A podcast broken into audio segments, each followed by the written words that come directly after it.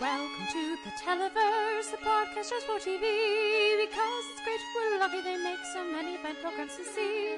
Your host, Noel and Kate, like to debate the merits of all that they've seen. Comedy, genre, reality, drama, and anything that's in between.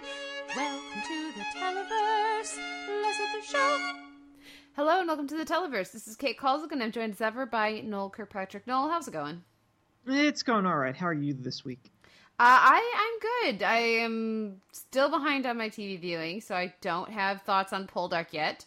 But I am determined to have thoughts on Poldark next week.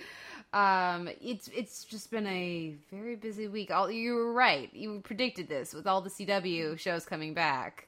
And there's still more to come. And those are the ones we are most excited about. Now, some of us have screeners, and some of us are very jealous of you, Noel, because Right. you've gotten to see Crazy Ex Girlfriend. Did you? Have you The seen Jane? first three Oh, Crazy Ex you so much right now. I'm Yeah. So jealous. But no, I haven't seen Jane. Uh, they're doing like an in-person screening of the first two episodes for everyone who's all the journalists who are in LA, Mm-hmm. which means they won't make it available digitally hmm because they hate people who aren't in LA and they want the new cycle. But I mean, it's just like, oh, that's not fair. but so that's happening next week for all the LA journalists. So I'll be, I'm envious of people who get to go to that. hmm So if that if that balances things out, Turnabout's fair all- play. Yeah, Yeah. Good to know. There we go. At least. Well, yeah. I'm certainly looking forward to uh, to to Crazy Ex Girlfriend, and I think I'll be able to handle the question marks. Yeah, the end of every the title? Yeah, the episodes are all question marks, so you need to you need to work on your up question voice. I, I I will I will do that. I will miss the excitement of every Mhm. every title ending with an exclamation point. Um, this week on the podcast we have a bunch more premieres we're talking about. We're going to be checking in with a few more shows. I have caught up with High Maintenance finally, so we will talk about Well, that Well, that's good because. I'm haven't watched anything past the second episode, so yay! Yay! well, at least we can then have a conversation about the first two. Um, Yeah. Yeah. Eh, There's also we have had the vice presidential debate this week, and this coming Sunday is the second presidential debate. And so, because of that, HBO put up the pilots for Insecure and Divorce. So we'll be talking about those as well. Those are premiering on the 9th. They also put up the second episode of Westworld, but I haven't had a chance Okay. to check out that one yet. So uh, we'll just have thoughts on the, the premiere. But uh, we should get into what is a very full week in TV. Um, but before we do, of course, at the end of the podcast, uh, we have a season spotlight. Now, Noel, you set this one out because we're I'm talking with a friend of the show, former co-host Sean Colletti of TV Roundtable. Talked about Transparent season three, and Transparent is not your jam. It's not. I, I also question whether or not we should be covering a five-hour movie on a podcast that's about TV. Yeah, I don't really. What is that? I mean, like, I, I can see that actually for transparent. The way that the season is structured, it actually felt like a more legitimate way to consider the season. Um, we Uh-huh. don't we don't really get into that in the segment, but um, but I don't really understand this distinction that people feel like they need. To, well, it's really more like a. It's like, do, are you trying to distance yourself from the medium that you are participating in? Yes, I, it's so pretentious.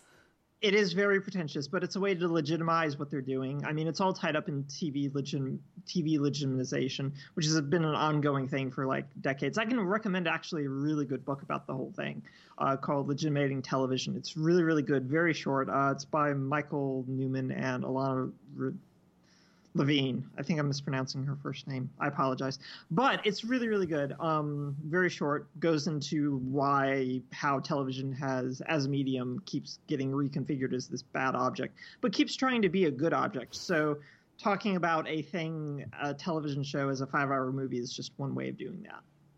That's just very strange to me as somebody who's just always loved TV for being TV, but that's Yeah. a conversation for another time. For now, we are going to take a break, listen to some music, and come back with our week in comedy.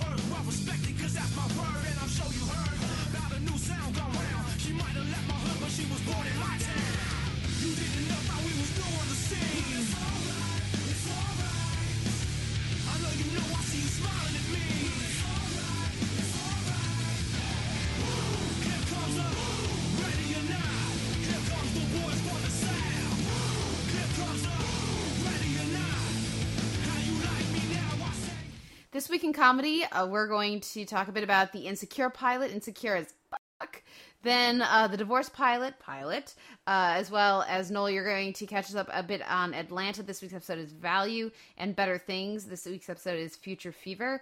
Uh, then I'll chat a bit about uh, the second third episode of High Maintenance, or the third, and we'll both talk about the second. Um, before we catch up with Brooklyn Nine-Nine, which wrapped up its Coral Palms arc, and uh, then talk Blackish, 40 Acres and a Vote, and The Good Place Category 55 Doomsday Crisis. So, uh, first up is Insecure, which is the new show on HBO from Issa Rae and Larry, Larry Wilmore. We've been very excited about this one. Uh, what did you think of the pilot? I really enjoyed it, um, especially, and we can get into this when we talk about divorce. But I mean, this is a very weird one-two combo of comedies from HBO, and I'd much rather watch more of Insecure than Divorce. Um, but it's very distinct um, voice, uh, really, really funny, and complicated in terms of just how Issa Rae's character is representing herself to different people and the expectations that she has for herself and for those around her. And the other thing I really liked is that her best friend feels just as well formed as she does immediately within the pilot. And I really appreciated that. And it's just, it's a lot of fun.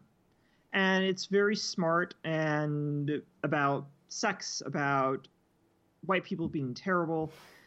um, never ever ask someone who's black what on fleek means. Just don't do it. Yeah. Um, it's just bad, and it's it's a funny moment, and I like that the character just goes, "I have no idea either," and then the voiceover kicks in, and she's just like, "I totally know what that means, but no, I'm not going to explain this. It's not it's not her job," and I think that there's a really good way of depicting all of that. So, I really really enjoyed it. I can't wait to watch more of this.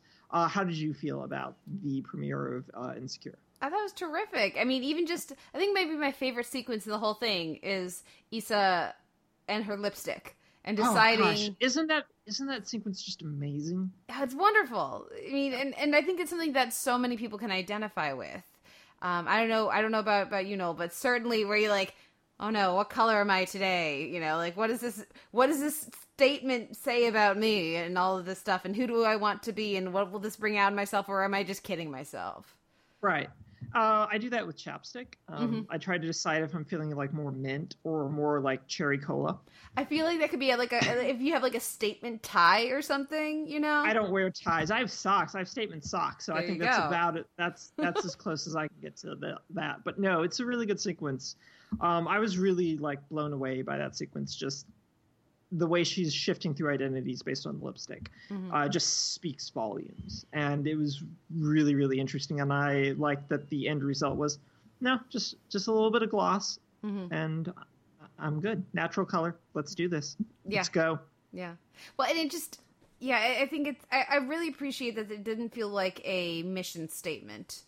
Right. It didn't feel like, um, it's not like she's discovered, oh, I like being up on stage and now I'm going to go get, go get the world. You know, it, it just, it felt much more organic than that. And, uh, like you said, I really liked Molly as well. And the thought Molly, yeah. behind that character was, was really strong, um, and really distinct. They felt like very distinct, um, very distinct characters with a strong history together and that was that was nice uh yeah I, I think it's really promising and i'm certainly looking forward to watching more of it Issa Rae is a really strong central figure uh really commands the screen and is very engaging and immediately immediately interesting which is what you're looking for. And i guess i'm going to use that to pivot over to divorce which unfortunately i cannot say the same about our our lead in this sarah jessica parker's character. For me the big highlight of divorce is that it comes from sharon horgan who is terrific um, being one of the creators and writers and stars of catastrophe so i'm very enthused for another sharon horgan show um, but n- nothing here grabs me as much as I like these performers. The way that Issa, the character of Issa, grabs me in Insecure, and that when there's so much TV, that's a really hard hurdle to get over. No, I agree. Um, in a way that um, Insecure feels very freeing and compelling and very new. Uh, Divorce feels the exact opposite of all of those things. Um, in part just because it's very much oh look at this sad frustrated middle-aged woman whose entire motivation for this is middle-aged ennui Mhm. basically and it's it was kind of weird because i was thinking about it and i was very much like well we've gotten to the point where we can have a show about a woman basically dealing with middle-aged ennui and have her be thorny and complicated and kind of horrible. Mhm. but at the same time it's just i'm it's not interesting. They're not doing anything really compelling within the premiere anyway of why we should at least on some level connect with her sense of frustration that's being depicted in the pilot. And so it ends up having to make thomas haden church's character just look kind of like a doofus to justify it which is a very weird way to go because he doesn't seem like a terrible human being or like a bad husband. He just they both just seem in a rut.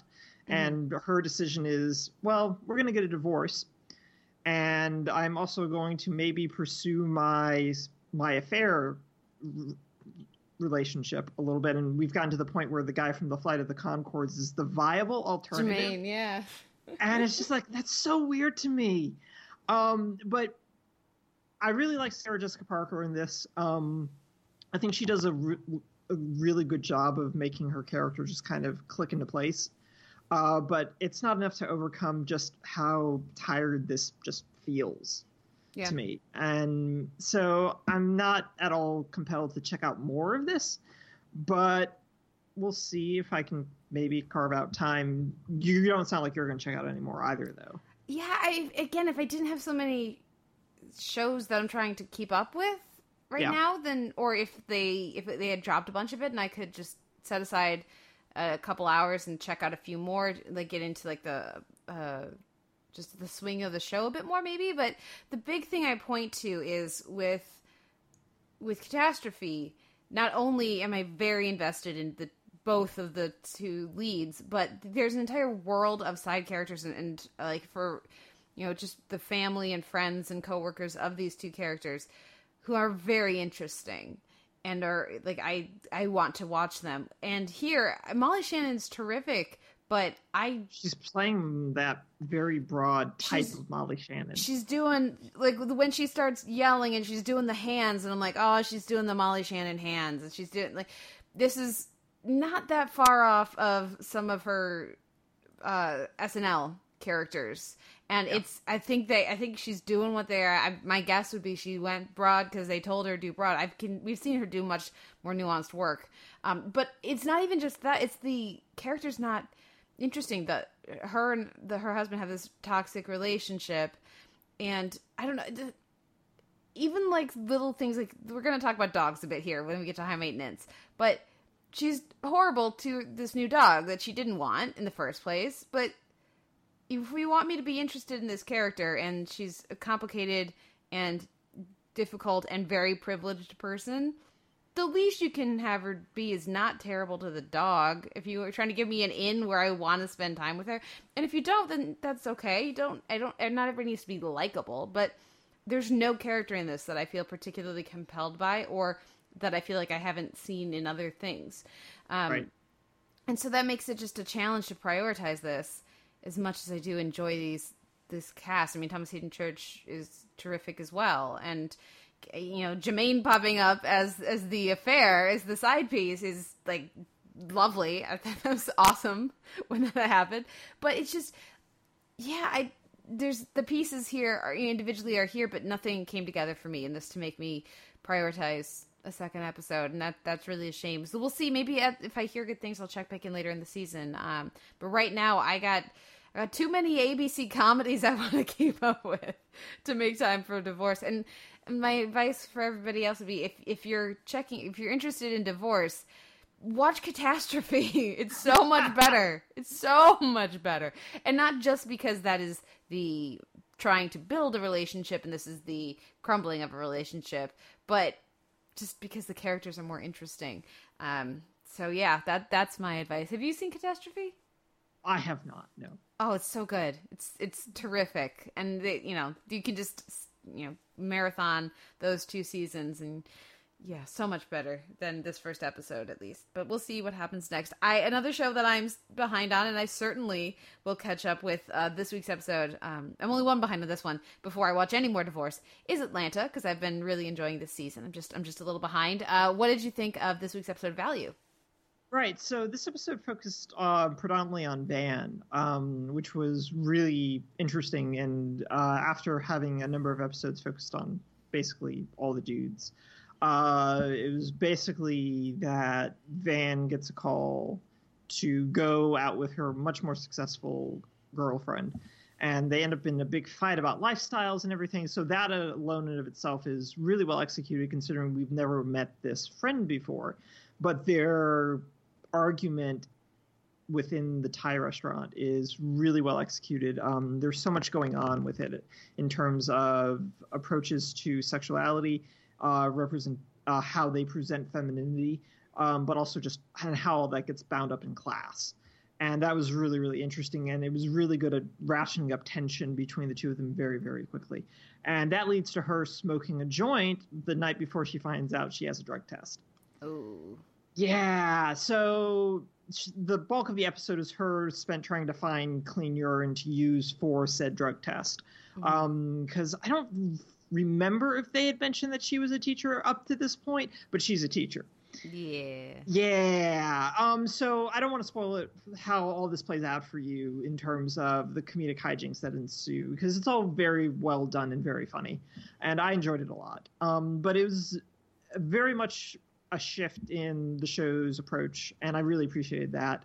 And like I said to you right before we started recording, it just it maybe feels like FX's male-driven comedies are all doing these kind of female-centric episodes uh, just to kind of lighten the load on everyone else, but also to give a different perspective on the scenarios that are happening. So I'm thinking, of course, of um, man man seeking woman's more female driven episodes, um, which at least from the first season was the episode I really really liked um, from that show. But this was really good, um, really interesting, and I had a very nice time spending time with Van and giving her perspective on their whole situation was really really was really interesting and really good to have. Yeah, I look forward to catching up with it. Uh, absolutely, I didn't realize that this was a Van Citric episode until we started talking about it, and uh, that's certainly something I, I it's, a, it's a character I would like to know better. So I'm looking forward to it. We're now halfway through the season. How's Atlanta season one shaping up for you so far?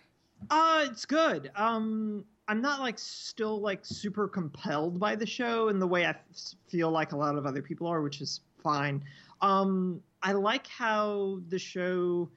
I very much thought the show was going to be about like making it within the Atlanta rap scene, and it's very steadily gone to these are just weird things that happen to people trying to make it in the Atlanta rap scene including selling a samurai sword to get a dog that we're going to get a cut of the profits of the litter later in September. And that's really funny and really weird.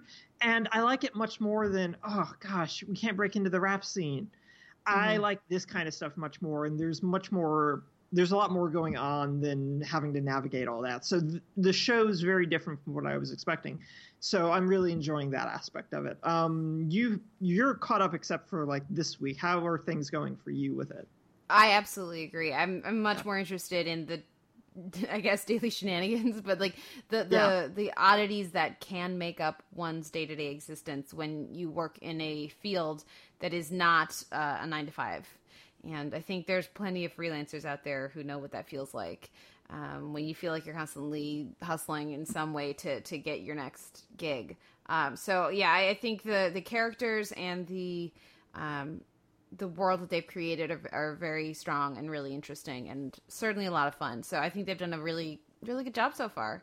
Um, it, and it does feel very much of a piece and of a voice, and like like we anticipated from the first few episodes. So I'm glad to see that that's held through so far, and I will certainly look forward to catching up with this week's episode. Um, how about Better Things? How's that looking at the halfway point of the season?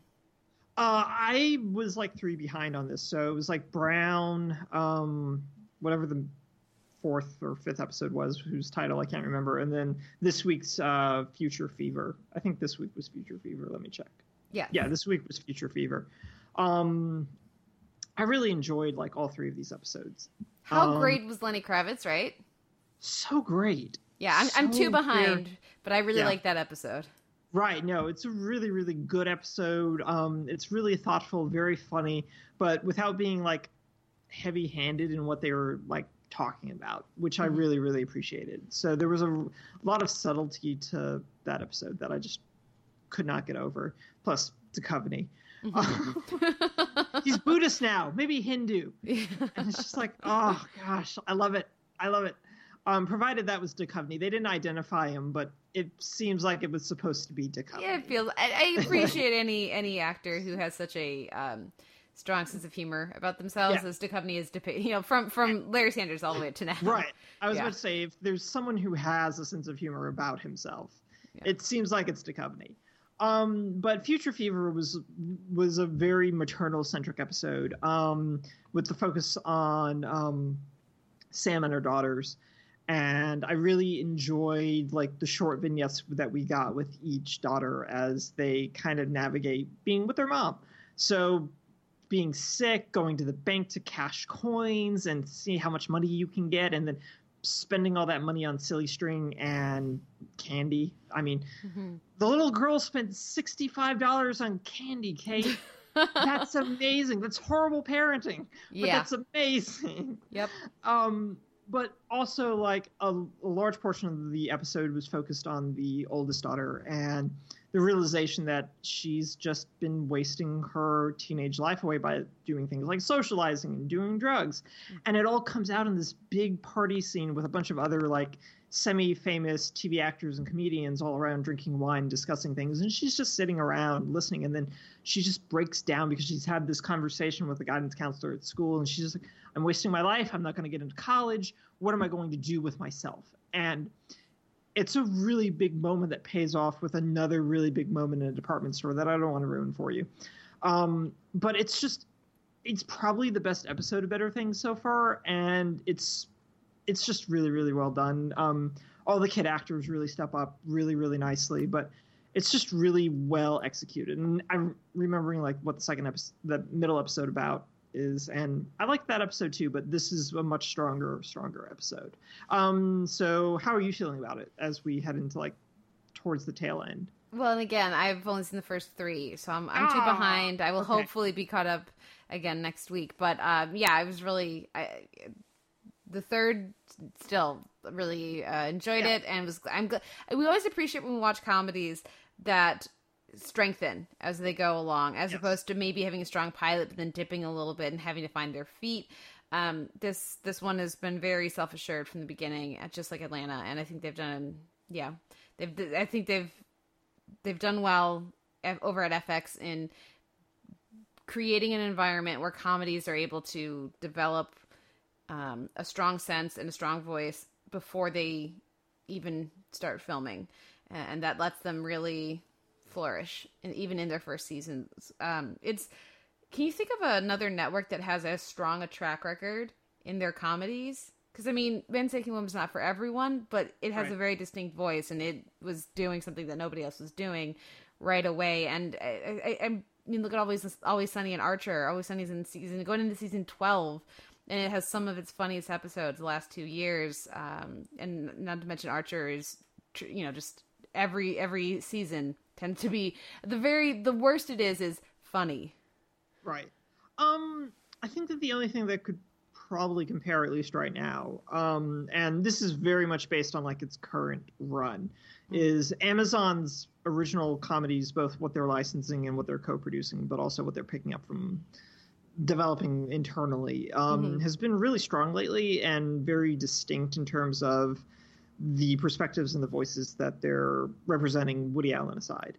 And What? but- Who? That- yeah, no. Talking about some of- show that doesn't exist in my brain.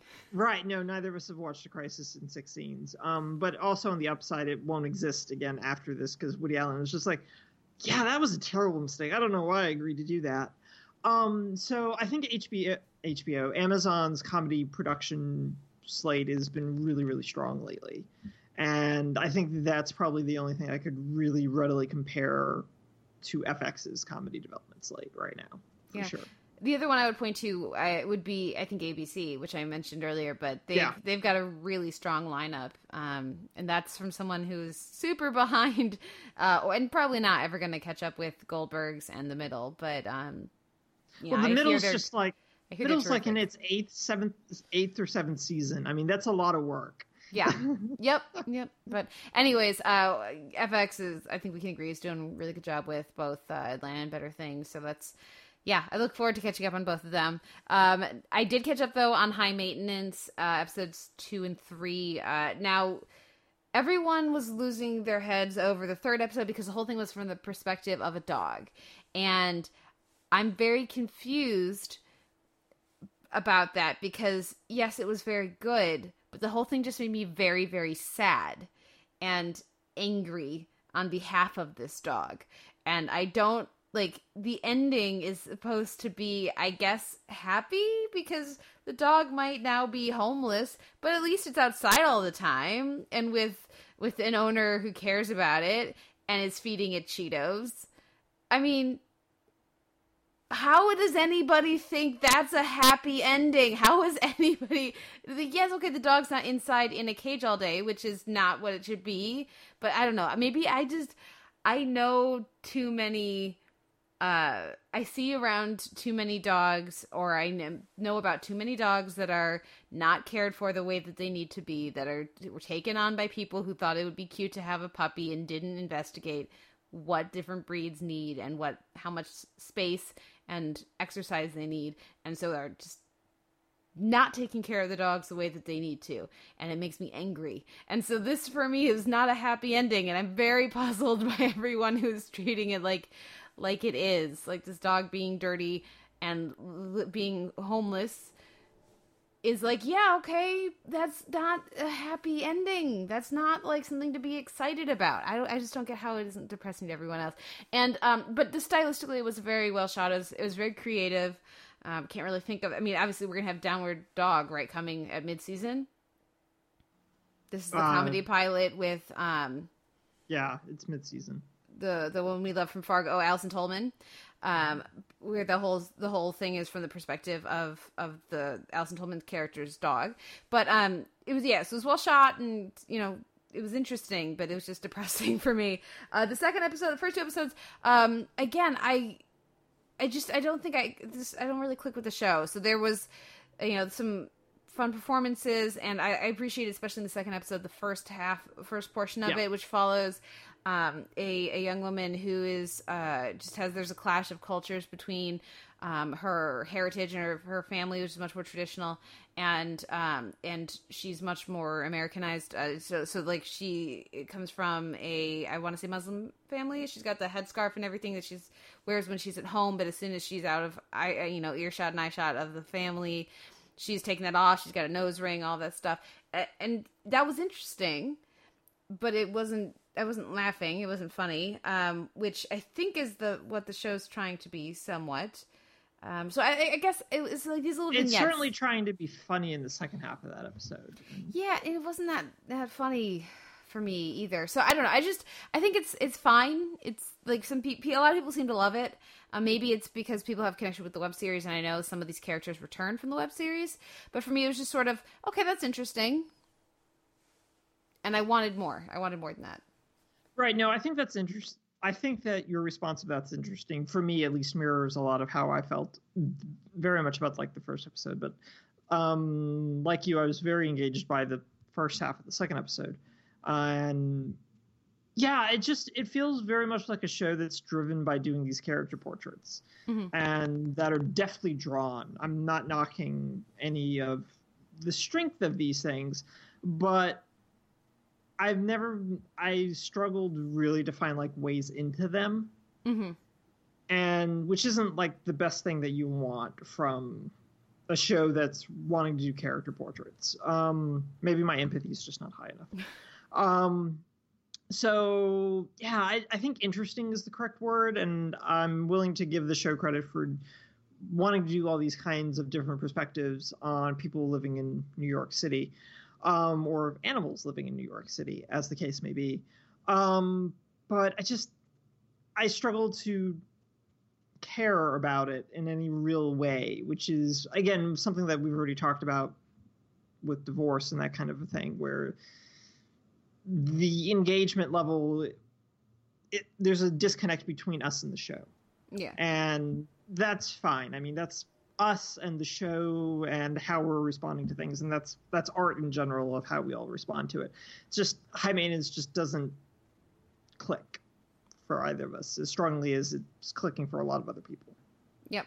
And yeah, no, it's not like it's a bad show. No, Um, but I, I also I do think for speaking of the second episode, I I feel like TV has ruined Lee Tergesen for me because he shows up in the second half of the second episode, and my immediate thought was, ah, he he, he did it, he's the killer, because he's always he's like, and then he was on Elementary this week, yeah, which yeah. I'm sure just confused you even more. A little bit, a little bit. I mean, he's terrific, don't get me wrong. His arc on the Americans last season was fantastic, but he's just always cast as like a guy who can be very violent if needed, um, or if he desires. And so he's just like instinctively, instinctually scary to me now. So uh, that didn't work so well for me here.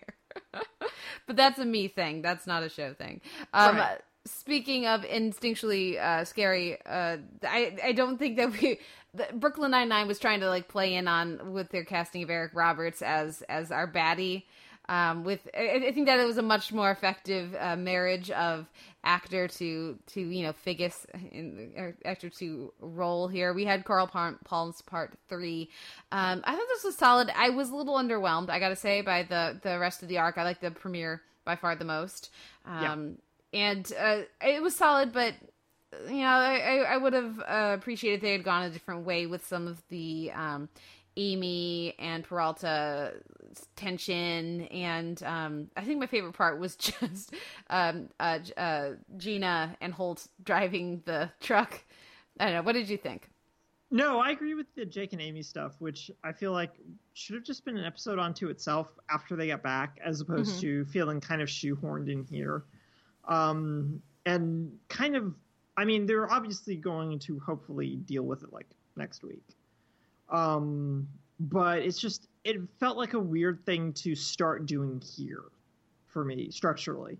And it just kind of distracted from, oh, we got the gang back together type of thing. And there can be some tension, but I mean, it became like a recurring thing of weird passive aggressive, like, I'm going to shoot a basketball and miss and hit her in the head. And it wasn't his intention to hit her in the head, but it feeds into that tension of both of them and just kind of kept distracting from the larger things. So no, I think it's a I think it's a solid episode. Um, I enjoyed Holt sewing himself up and Peralta just being horrified, even though he's not even looking at it Mm-hmm. and Holt just going, "You're doing great, man. You're doing great. You're doing great. You're such a strong boy. I am a strong boy." And it, it's just very funny type of stuff from both of them, and I really, really enjoyed that. But I also enjoyed um, Peralta being like, "I didn't kiss Captain Holt." Even if his lips are very soft, um, so that that was all really good. And yes, Eric Roberts was doing his Eric Roberts thing, and that perfectly works very well. Um, I, I do want just one like little showdown between Holt and Ken Marino's terrible chief. Mhm. Um, but other than that, I'm just glad all the gang's back together and they can be back in Brooklyn. Yeah. Um, I will say that I they put up screeners, so I have seen the New Girl Brooklyn Nine Nine crossover. Oh, cool. oh Uh, that is the thing that's happening next. Oh God, I'm gonna have to watch New Girl, aren't I? You you really don't. You Oh, really good. don't. Is what I discovered because the like Jess is in one very easily excisable scene from uh in the Brooklyn Nine Nine episode. Mostly is there's nothing with New Girl, Okay. and then in New Girl, watching that pretty much just highlighted for me. Yeah, I don't miss watching New Girl. Um, and the best scene for that involves uh the Jake Johnson character whose name escapes me at the moment, and Winston and the subway. Uh, there's there's a little bit more interaction with the Brooklyn Nine Nine cast, but mostly it's just a New Girl episode. Like it just it feels very manufactured. I don't know why they thought this was a great idea over. Well, at that makes me feel better because I didn't really want to watch New Girls. yeah, yeah, yep. My favorite parts of the New Girl episode were the Brooklyn Nine Nine cameos, for what There it's you go. worth. But Yeah. that's that's why I stopped watching New Girl a while ago. So I would say you can skip it. Yay! One less thing that I have to watch. Yeah.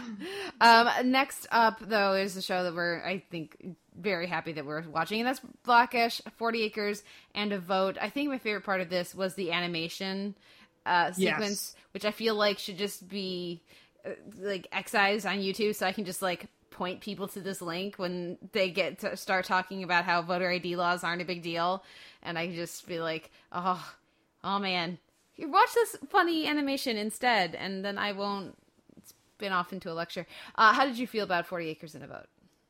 Uh, no, I really enjoyed it as well. Um, I thought it was a little scattered in places um, in terms of Junior's election, just kind of went weird directions for me, and Dre's involvement, I think, kept like fading in and out from that plot, uh, which was fine. I mean, I enjoyed like Junior's shifts from being stereotypically black to basically dressing like Malcolm X to inflict white guilt um, and the slideshow of oh no i'm sorry i didn't mean for this picture to be here and it's a Klan rally and it's it's all very good and funny and very pointed and i enjoyed that. Um, but mostly i enjoyed the conversation around protest voting and not voting and that kind of apathetic well protest voting isn't apathetic but the commingling of both of those uh, impulses through pop and through um, Jonah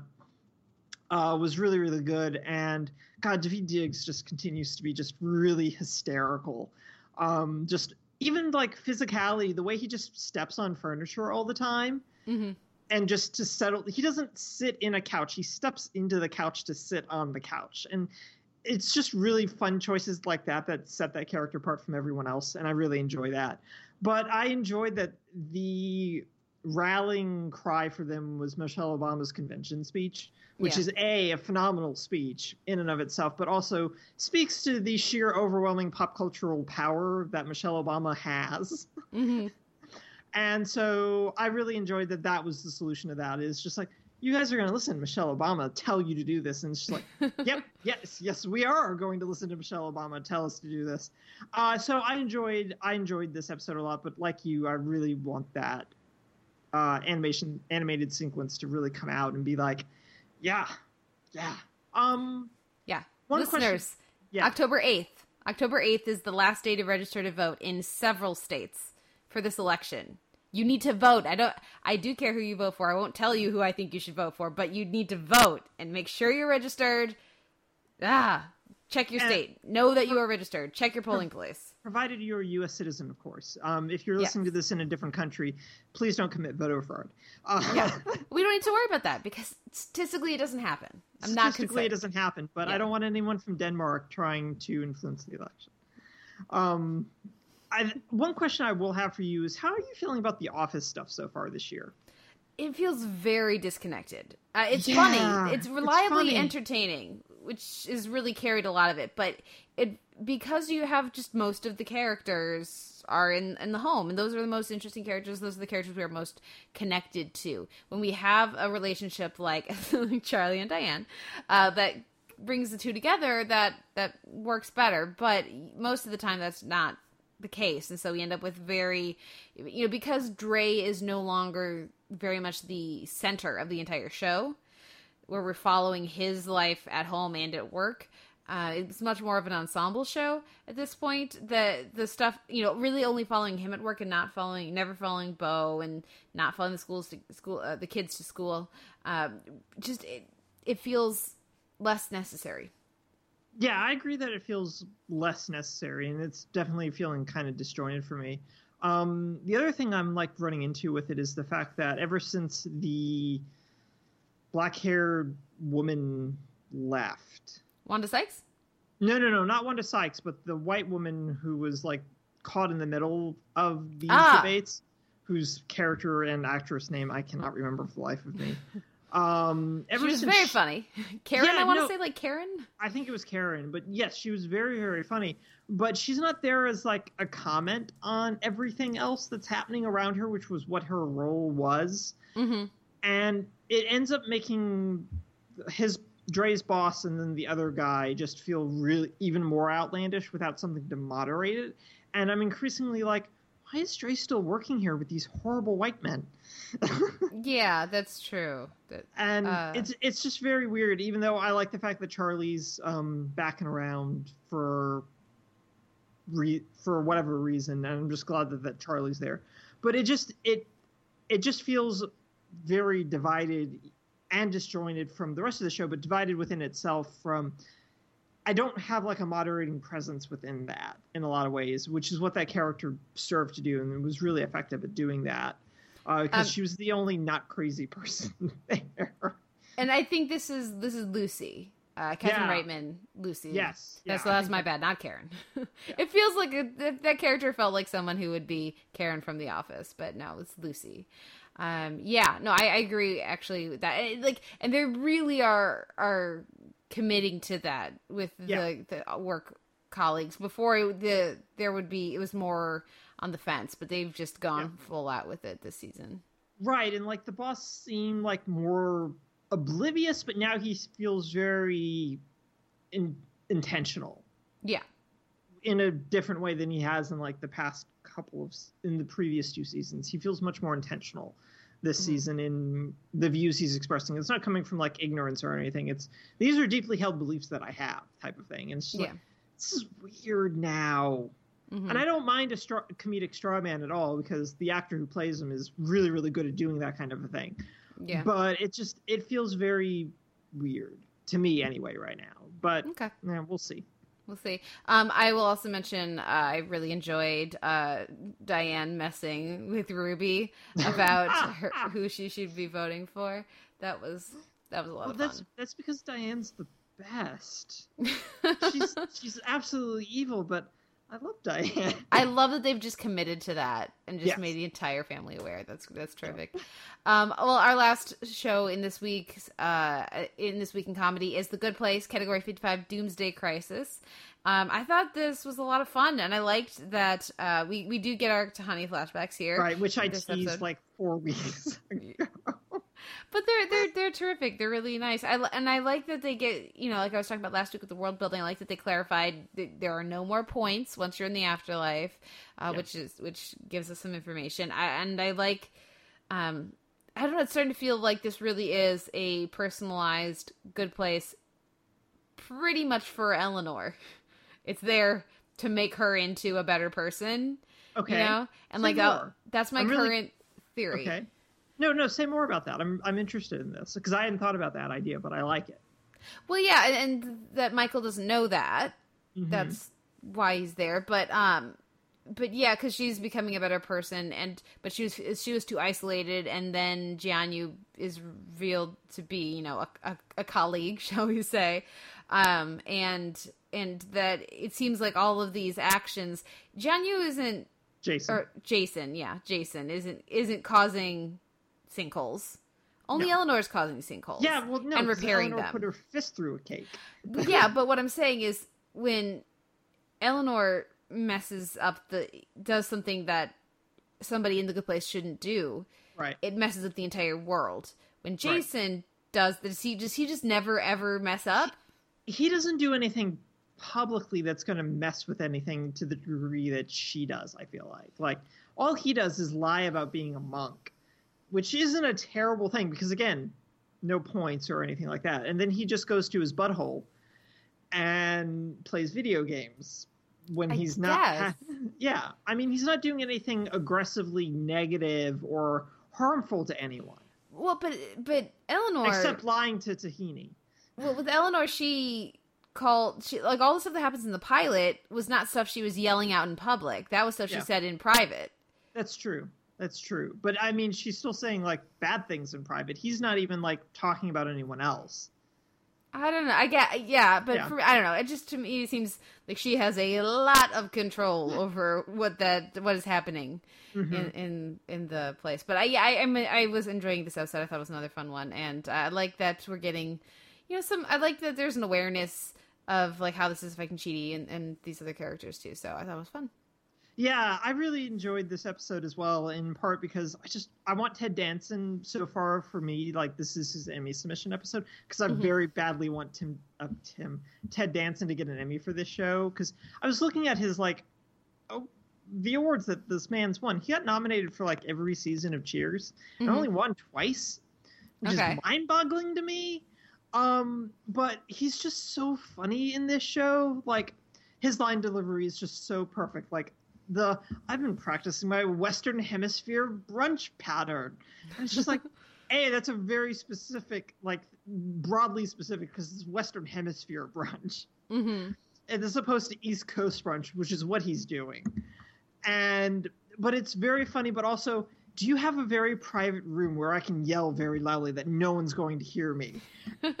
and it's just it's it's very good writing, and he's just leaning into the really high comedy wackiness of Michael, and I just really really like that. And but like you said, like there's a lot of really good character stuff in this with Eleanor and her realization that Chidi needs to be happy. He's in paradise. He deserves to be happy, and I I I also like that his happiness was a thought experiment because he doesn't know how to row yeah. which I thought was hilarious. Um, but no, I really enjoyed that. I liked how uh, Jason provides a legitimate utilitarianism dilemma that Mhm. ends up being a really good example of how that works. Um, but just all sorts of little things like the the yogurt that tastes like fully charged cell phone battery Mm-hmm.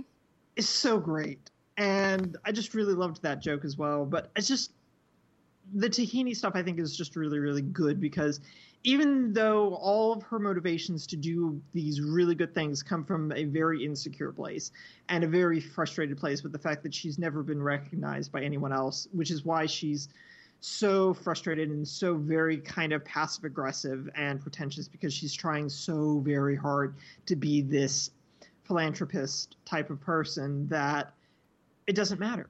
Like you mm-hmm. did all these good things, we're everyone's going to cut you some slack for not having done them for maybe the least selfish reason. And I really liked that, and I liked how she's just juxtaposed against this really horrible sister who would totally be in the bad place Yeah. Definitely. just so in the bad place. Like she won a BAFTA award for her documentary about her Grammy award winning album. It's just the worst thing in the world to me. Um, so I really enjoyed how all of that played out. So this I think was probably my favorite episode since the pilot. Um, and I just I feel really confident that the show's on a really good track now. Yep. I, I agree. I agree. It's been a strong start to the season. Well, what wins your week in comedy? That's a really good question. Um, I will give it to The Good Place this week. Um, with uh, Better Things, um, Future Fever, a very very close second. Um, what about you? Well, I will give some love to Superstore, which was really funny this week. Yes, and it was talk, very fun.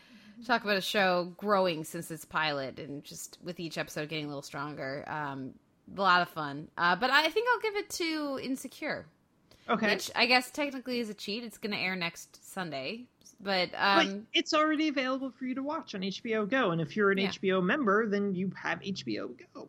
There we go. So I will I will give it to Insecure. Um, but yeah, it, there's a- there are quite a quite a few really entertaining episodes this week. So that will wrap up our week in comedy. Now we'll take a break and come back with our week in genre and reality.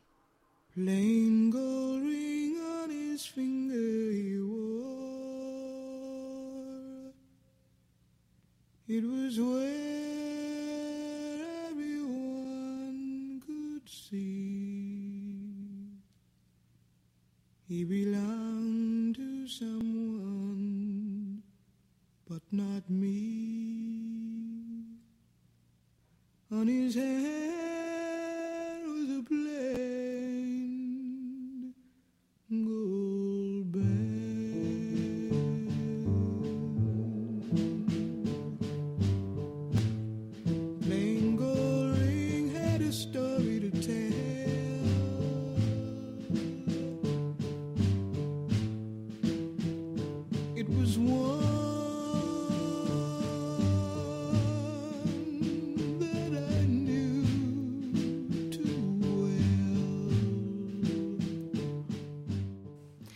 week in genre and reality, we're going to talk a little bit about the Westworld premiere, the original, uh, the Flash premiere, Flashpoint, the Arrow premiere, Legacy, the Frequency premiere, pilot, talk about Luke Cage season one, and then uh, Noel's going to talk about Best of Enemies from Independent Lens, and we'll round out our week in genre reality with RuPaul's Drag Race All Stars, family that drags together. So first up, Westworld. Now you already gave your thoughts on Yes. this one, um, so I'll I'll keep this one pretty quick. I this is just really not a Kate show.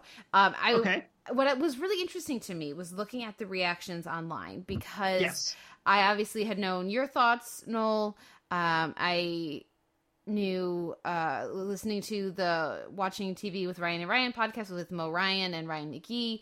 Um, they were not fans of, of the show, but pretty much everybody else had a really positive reaction to this Westworld uh, premiere, and especially the next several episodes. So I might feel more secure in this if I'd been able to watch the second episode, but I wanted to turn it off in the first five minutes. Um, Wow. Yeah, Yeah. I mean, I can understand that impulse because the first five minutes are very aggressive. Yeah. Well, because I just I don't I just don't believe in the worldview that the first 15 minutes of this episode posits. And it's this idea that if you that all people if if they really if you could really do anything and you could there were no limits it's this idea that everyone boils down to violence to like they're real sex. or and sex deck down into like if if they could have any fantasy it's gonna they're gonna want to kill people or they're and they're gonna want to have sex with people and they don't care about consent like that's what this show is positing. Like there's no there there's there's the one couple that's there who the guy saves the day and shoots the bad guy before he can do his speech but then he's posing with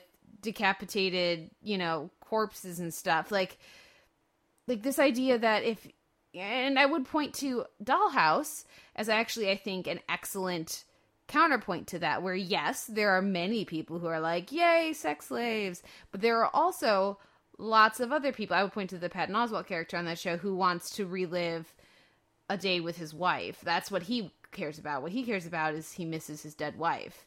And it's not just about having sex with Eliza Dushku's character. It's about reliving having a day and having that interaction. I feel like any there's so many of these shows um and and books and films that posit that use like robots and or you know other sci-fi tropes or you know types to say well what if you could experience anything or virtual reality or different things like that? And so frequently it's like well the, what if you really boil it down the the secret desire everyone really has is eventually they're gonna all want to just kill people right hunt the most deadly game the deadliest game um And I- and I and I just don't believe that. I don't think that is the case. I don't think every I think I don't think if you go to Silicon Valley and you and you get all the billionaires together and you say you could you can go to Westworld, what they're going to want to really do is kill people. Like, All I- Elon Musk would just want to go to Mars. Um, yeah. and so I don't know. So so when you when the way that the sh- so that is very much set up as as a premise for the reality of the world. Um Yes. and when when they introduce us to this central figure, this first this first ever host, um, and it's revealed to us that she has been brutally raped and tormented by this one person for 30 years comes back. He's been coming there for 30 years. Now not every single day of her life for 30 years. Some store sometimes she doesn't interact with the guests and she just has a boring day. But this guy's been coming back 30 years so he can at his leisure torment brutally massacre her family in front of her and then rape this this robot I don't know why they think I want to watch that. I don't know why anybody wants to watch that reality. We all know how this story goes. We've all seen so many different series where if there's artificial intelligence that I don't know, Noel, do you think the robots are going to become self-aware? Huh. well, I mean, it's it's it's it's a really good question that whether or not they're going to become self-aware because I mean it's not like we're not reminded 80 times in the premiere that the robots can't hurt humans. So I mean I don't know what could possibly happen. I mean it's not like these are fences in Jurassic Park that they're suddenly going to go oh wait a minute. Yeah.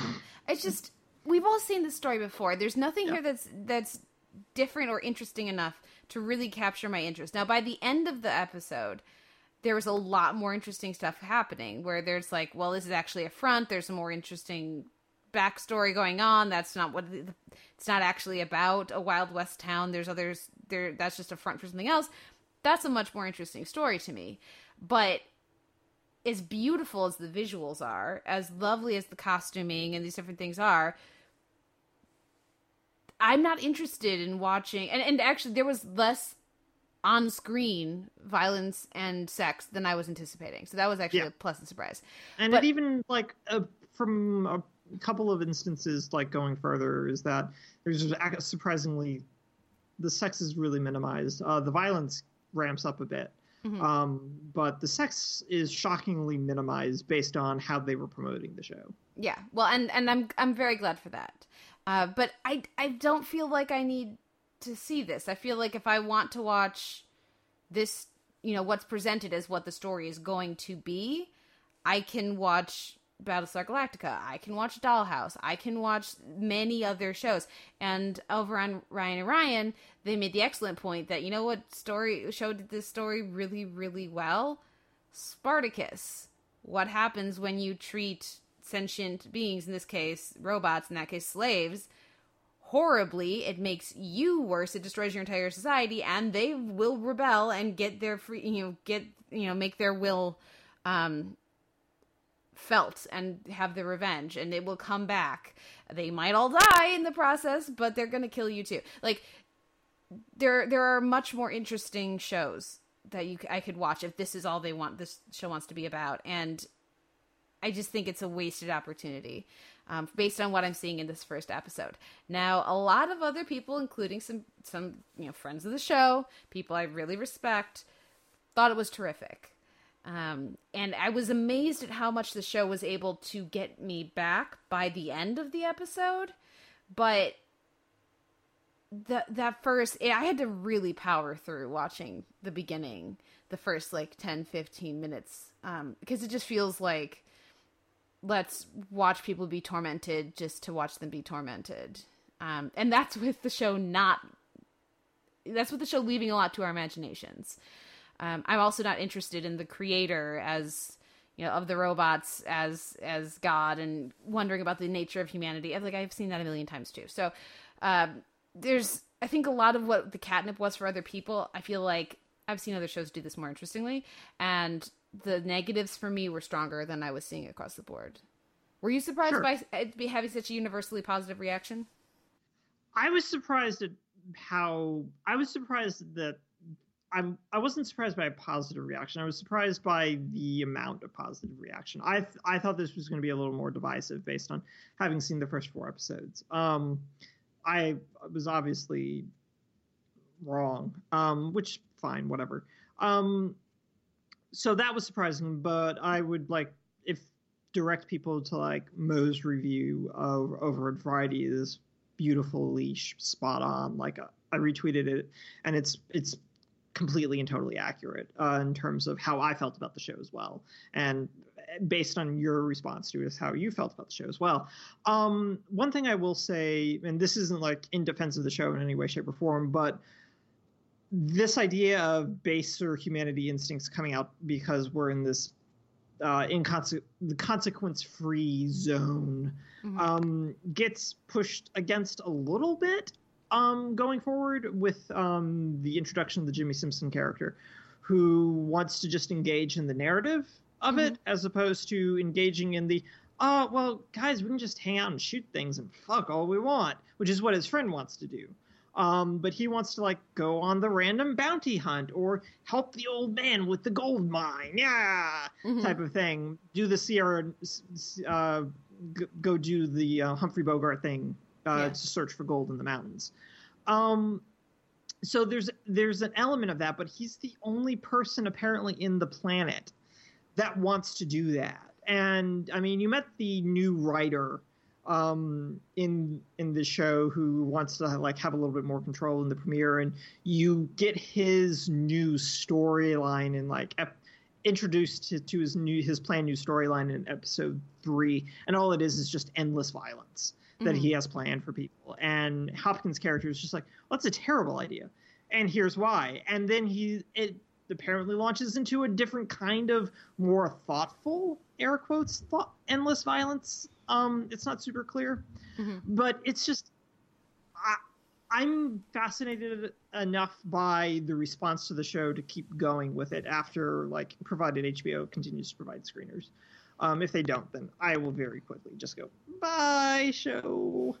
Um, that I'll keep going just to see if it can sort itself out. But for me, this is just a very messy show that has not much to say about really well drawn topics that don't even get more interesting as like the next three episodes progress. I think that there's a lot that the show wants to say about the repetition of narrative. Um, I think is something some sort of weird meta commentary that they're trying to make here about how we tell ourselves the same stories over and over again, and to that end, like how we do the same things over and over again. So people just pay fifty thousand dollars or however much it pays to get into the park just to keep coming back to robots and kill robots for no particular reason. So mm-hmm. There's there's other explorations about this idea of repetition and telling ourselves the same stories over and over again that the Hopkins characters ends up like really wanting to fight against. But not sure that the show itself wants to do that, at least in the first four episodes. So, nah, we'll see. But I'm like you, I very much think like something like Battlestar or Dollhouse does a lot of this in a much more interesting way. And I think a lot of that just comes from the fact that, hey, they have less money and more restrictions in terms of what they can depict and what they can show. So they have to engage in something other than sensationalistic violence and titillation. And hey, Dollhouse introduced me to Dichen Lachman and Enver Gjokaj. So, uh, Gjokaj, so those were uh, I, I feel That's like all you need. That's really all I need. Fran Kranz too. Lot, lots of fun, fun performers who got to really stretch their legs and try new things, which you're these so far at least these actors are not getting the opportunity to do. So we'll see what happens as the show moves forward. Clearly, it's going. It's very well received. It's going to be around for a while, I would anticipate, but um, yeah, we'll see. Um, another uh, opportunity for actors to stretch their legs a little bit is the fr- the Flash premiere, Flashpoint, um, where we see an alternate reality. Uh, were you surprised that this got this got taken care of in one episode? Were you expecting the alt reality created by the season two premi- the season two finale that is to only last for one episode? Well, I think they were very much a damned if they did, damned if they didn't sort of situation with creating Flashpoint. Um, because the longer Barry was in there, the more longer, the bigger ripple effects that this was going to have to have on other shows, which they can't reasonably do, at least to Arrow. Like you can almost get away with the Legends of Tomorrow by just saying, "Oh, they were in the time stream when all this happened, so they were like isolated from it in the same way like Eobard was isolated from whatever by being a time remnant and all that weird time travel magic that the show actively engages in." Um, but Arrow doesn't have that excuse, so you'd have to like do something to Arrow for this to be. If they spend any longer in it, you'd have to do it. But resolving it in one episode puts them in position of being like, "Oh, well, we did this really cool, bold thing." And then we immediately undid it. And it's very standard. We wrote ourselves into this big, interesting cliffhanger, and then we had to scramble up from the cliff um, in the premiere. And that, I mean, that's super common to a lot of shows. It's a bad structural thing that happens to any number of shows, and it's been happening to any number of shows for years. Um, so to watch it happen here is disappointing, but they couldn't keep stretching out Flashpoint without having other ramifications, given their loose rules of time travel. So it was fine that they did it, but I mean, I don't think that they had a choice not to do it this way. Um, the decision to have things be different after Barry re- resets the timeline, I think, is an acknowledgement that this is an issue that they needed to deal with and the fact well it wasn't consequence free that he spent three months in an alternate timeline hanging out with his parents um but it's there had to be some sort of a consequence for it which is nice but we'll see how that goes and how quickly Iris and Joe reconcile with one another because of Barry's guilt and emotional trauma. But we'll see. Um, the episode itself was kind of fine. I enjoyed Cisco being important and terrible. Um, I thought it was really great, and Valdes was really leaning into it, which was a lot of fun to watch him do. But the rest of the episode was just fine. Um, Nick, who we had on for the state, uh, pointed out one weird, glaring plot hole of what exactly happened to the other Barry from that he saved in the timeline uh, when he saved his mom? Did he just sh- shove that little kid in a closet? Or did he take his place after he aged up, basically? um, a, a significant plot hole, but I mean, it was a it was a perfectly okay premiere. Um, I'm more interested in seeing what happens now. How did you feel about it? You're so much kinder to this than I am.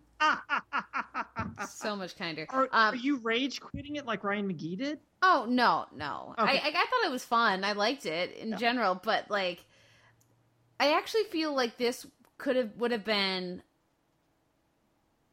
I'm curious what you think about this. Do you think this would have been Okay. better as the finale? Imagine the season finale is not this stupid run around a circle thing, but is please kill my mother. I like that significantly more. Right As- after a whole as- season of like, Right. You know, No, I mean it would serve as a really good epilogue. yeah. I feel like it would, be, it would would have have been been way really more good, yeah. yeah, way more potent after the emotional buildup of an entire season rather than a summer off. But maybe they also don't want us to be thinking about that and to have the that weight of that choice pack the punch that honestly it should. Yeah. But um, anyway, so I was thinking about that with this episode. But for me, um, I, I agree. The the shenanigans of the alt reality that's always fun when they do it on Flash. They do a good job with it. They usually thread the needle with enough things similar enough that we don't have to like explain all the time and enough things different that the actors can have some fun um, and i thought that uh, like the stuff with with um, cisco was you know prime example um, of that a little moment him shooting the basketball and just missing horribly Right. you know he does that every time he walks into that office Yeah, you yeah. know he does um, so like that kind of stuff was a lot of fun um, I like that we just didn't see everybody. I like that they didn't um, like shoehorn in Harrison Wells and like if they they kind of shoehorned in Caitlin, but I think not having her there would have been more glaring than Yeah. just like throwing her in the way they did. So I thought that worked well. Um, You mean but- kidnapping her? in kidnap? It's like did you like no? I didn't. Well, well, I guess. Oops. Yeah, other people matter. like that was a fun Have I been kidnapped? Unclear. yeah, yeah. Then the dynamics of the group remain really strong, uh, and the the the rapport of the group is is absolutely still a highlight. But the ending, where oh, you know they don't talk, is so freaking contrived. It's just another excuse to have a monkey wrench between Iris and another one of the characters, and very easily between Iris and Barry. And c- can they just let these two be a happy couple together? Because the more they stretch it out, the more that they play, oh, they're destined to be together, they're soulmates, um, in every parallel universe. Um, but then they give some excuse why they aren't together and happy in the current one, the more irritating it is. And Arrow finally learned at a certain point, oh, we just need to get Ollie and Felicity together because that's what makes the most sense for what we've established with these characters, for the chemistry of the actors, and then they let them be together for a while before messing it up. They need to do that with Iris and Barry too. Because for me, that ending did not smack of, um, well, it's showing that there are consequences. Mm, not really. It's showing that they want another reason to have Well, drama. It's you know. both, yeah. So I don't know. I was that felt very manipulated to me. So you were just much kinder. I was Right. No, I'm just more focused on the fact that I'm just glad that the Flash is like willing to have consequences for time travel, which they just don't.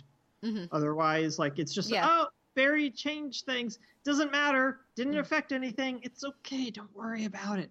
And now there's a consequence for it. Um, though your point about the consequence being a very repetitive type of story crutch for the show at this point is well taken. hmm I liked seeing uh, Wally be the Flash. That was fun. Yeah. Uh, I, I did make me kind of wish that they would, you know, give him more of a active role in the action in um, the main universe.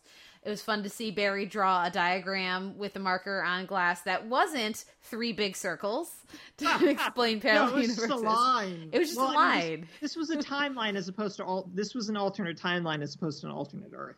So I mean, you need different. You need different shapes for that. clearly clearly but uh, yeah so it was fun uh, but the ending was a little irritating for me uh, and certainly i was very glad that it was one and done and not like a three or four episode arc that then gets erased and we have to have some excuse for characters to remember it like you know happened with cisco um, but yeah I'm, I'm still glad the flash is back Yeah.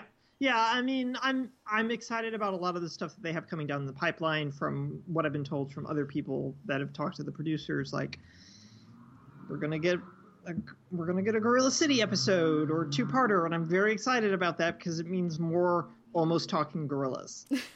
and who doesn't love big almost talking gorillas? No one, that's who. Mhm. Um, so we'll see how it goes. Um, I'm excited about like a lot of the villains coming forward. Like they're finally doing Mirror Master, who's one of my favorite Flash villains.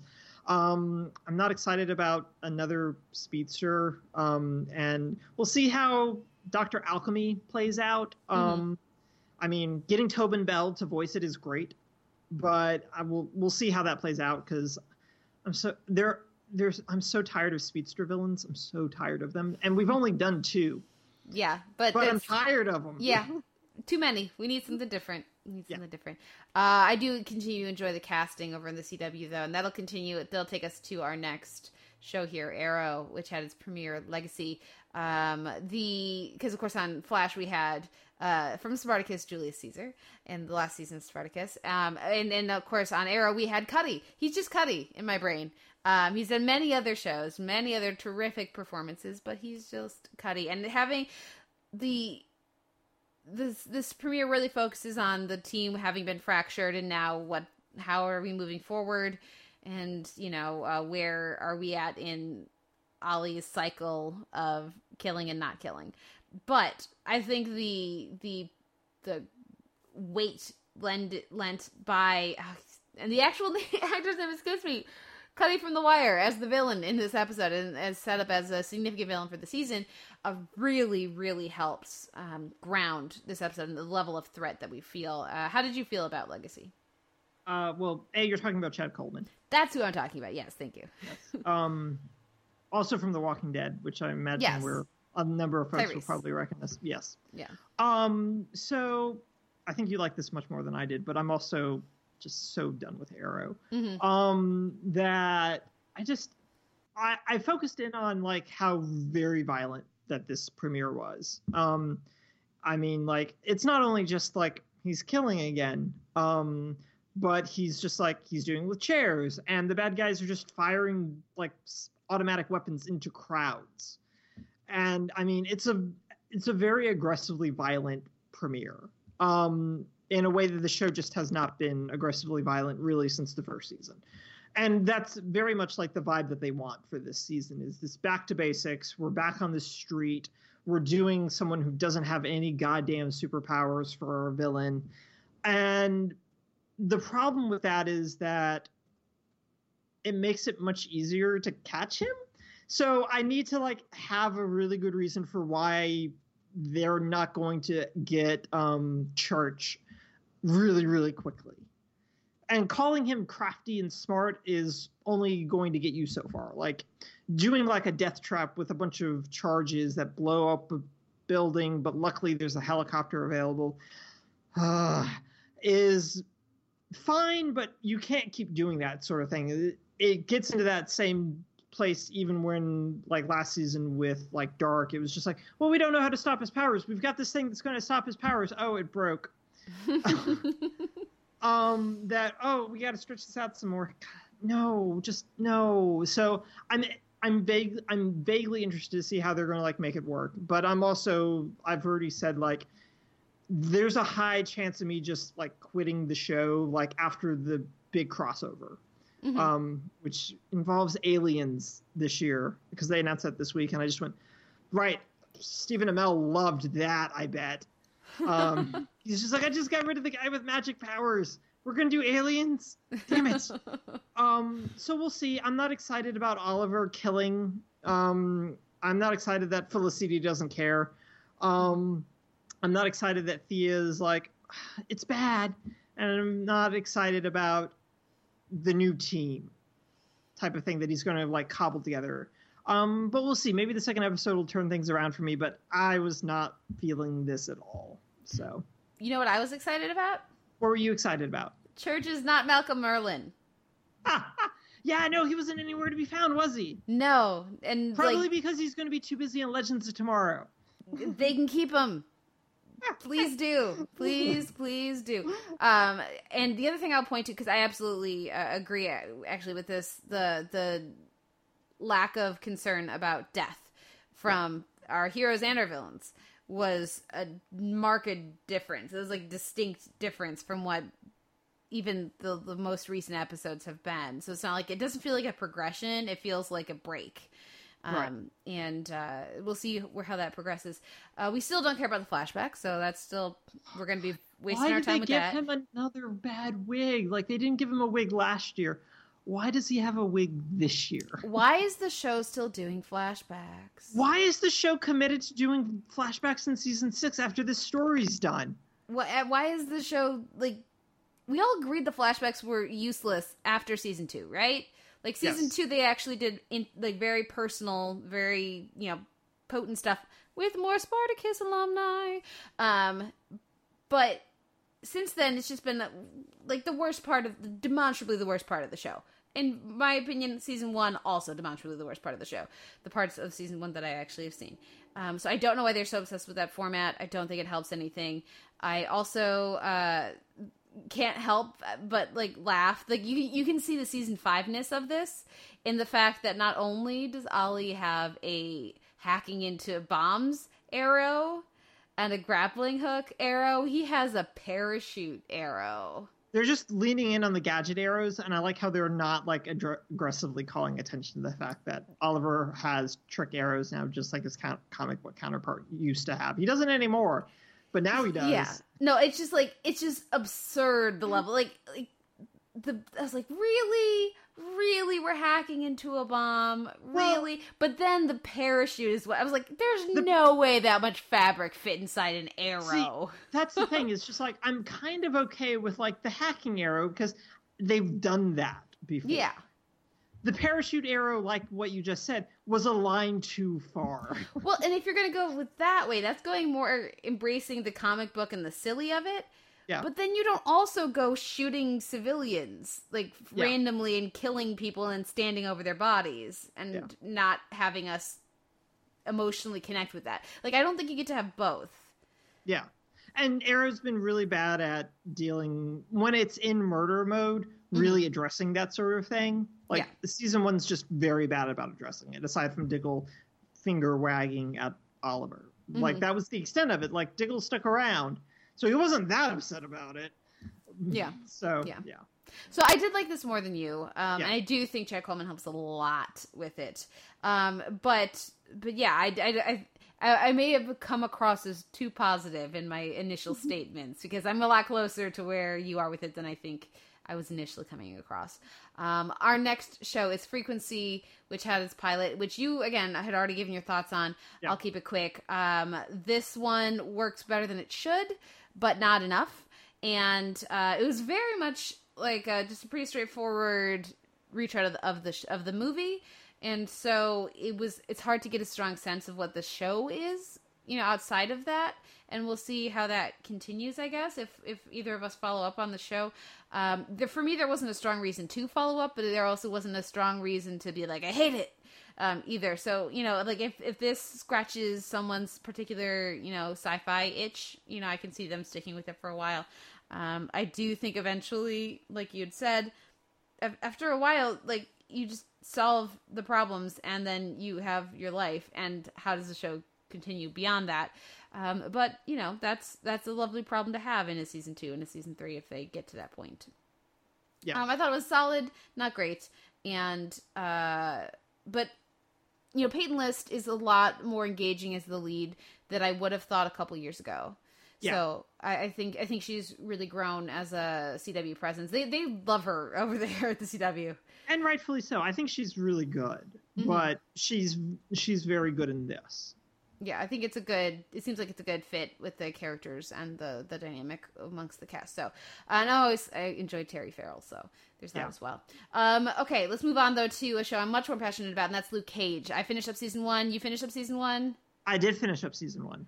Okay, so the question, I mean, it's obvious Daredevil is the least of the Marvel superhero offerings after their, you know, such the least. yeah, after all that ninja BS in season two. Um, my question to you is Luke Cage season one, Jessica Jones season one. I feel like they have different strengths and weaknesses. I would love your thoughts. Yeah, no, they definitely have very different strengths and weaknesses, and it's funny because I've been like, even before you asked me this question, just now, I've been like trying to figure out the answer to that question. Mm-hmm. Um, and it's it's really difficult because I really love Jessica Jones Mm-hmm. a whole lot, but like the sagginess towards the end kind of like edges Luke Cage for me Okay. forward just a little bit. But Luke Cage has its share of problems, which we can get into, because its big problem is the fact that Stryker's terrible. Um, just a terribly written character. But um, I like a lot. m- I don't feel like Cage is as. Cage doesn't suffer as much from like a structural kind of squishiness that Jessica Jones has, and Mhm. I'm kind of a structure nerd, and Yeah. this is just like a particular taste type of thing. While I feel like Cage is getting Luke Cage out of New York so everything else can happen isn't the best thing in the world, and it makes everything kind of seem manufactured until he gets back. Mhm. Um, it's not as bad as everyone in Jessica's life suddenly becomes like a superhero team commando squad Yeah. and they lock him up in a thing and then keep poking at the purple man Mhm. because type of thing as opposed to just taping his mouth shut. Um so it's one of those things where i i just like barely edge out type of thing but if you were also going to ask me which one i'd much rather watch again i think i'd pick jessica jones just because i feel like there's more to pick apart in jessica jones whereas luke cage is very forward and overt in what it wants to say and like cage just gives a big monologue in like the penultimate episode in a police department and it's very aggressive about what this is the show staking a claim in a very forward way it's just like this is what this has been about this is what we've been talking about for the past 12 episodes haven't you caught on by now type of thing and i like that on some level but it also just explains things very well forward but I also want everyone on Luke Cage to get an Emmy. Okay. So yeah, uh, how did you? How where are you falling on this? I think I am.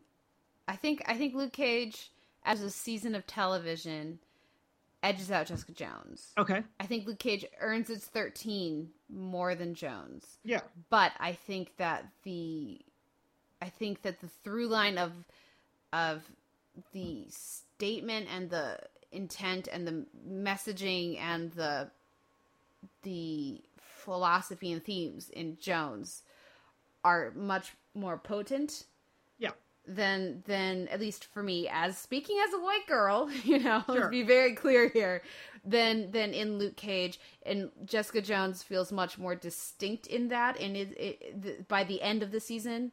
Like i feel like that through line is there all the way from the first frame uh, to the last. And it gets very strongly back to that messaging in the very personal way that jones ends.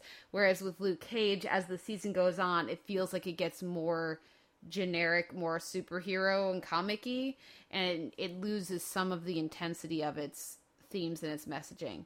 However, to continue going back and forth here, this the I'm more interested in the central figure of Jessica, and Kilgrave is a much more potent villain and like singular like claustrophobic presence over the entire season.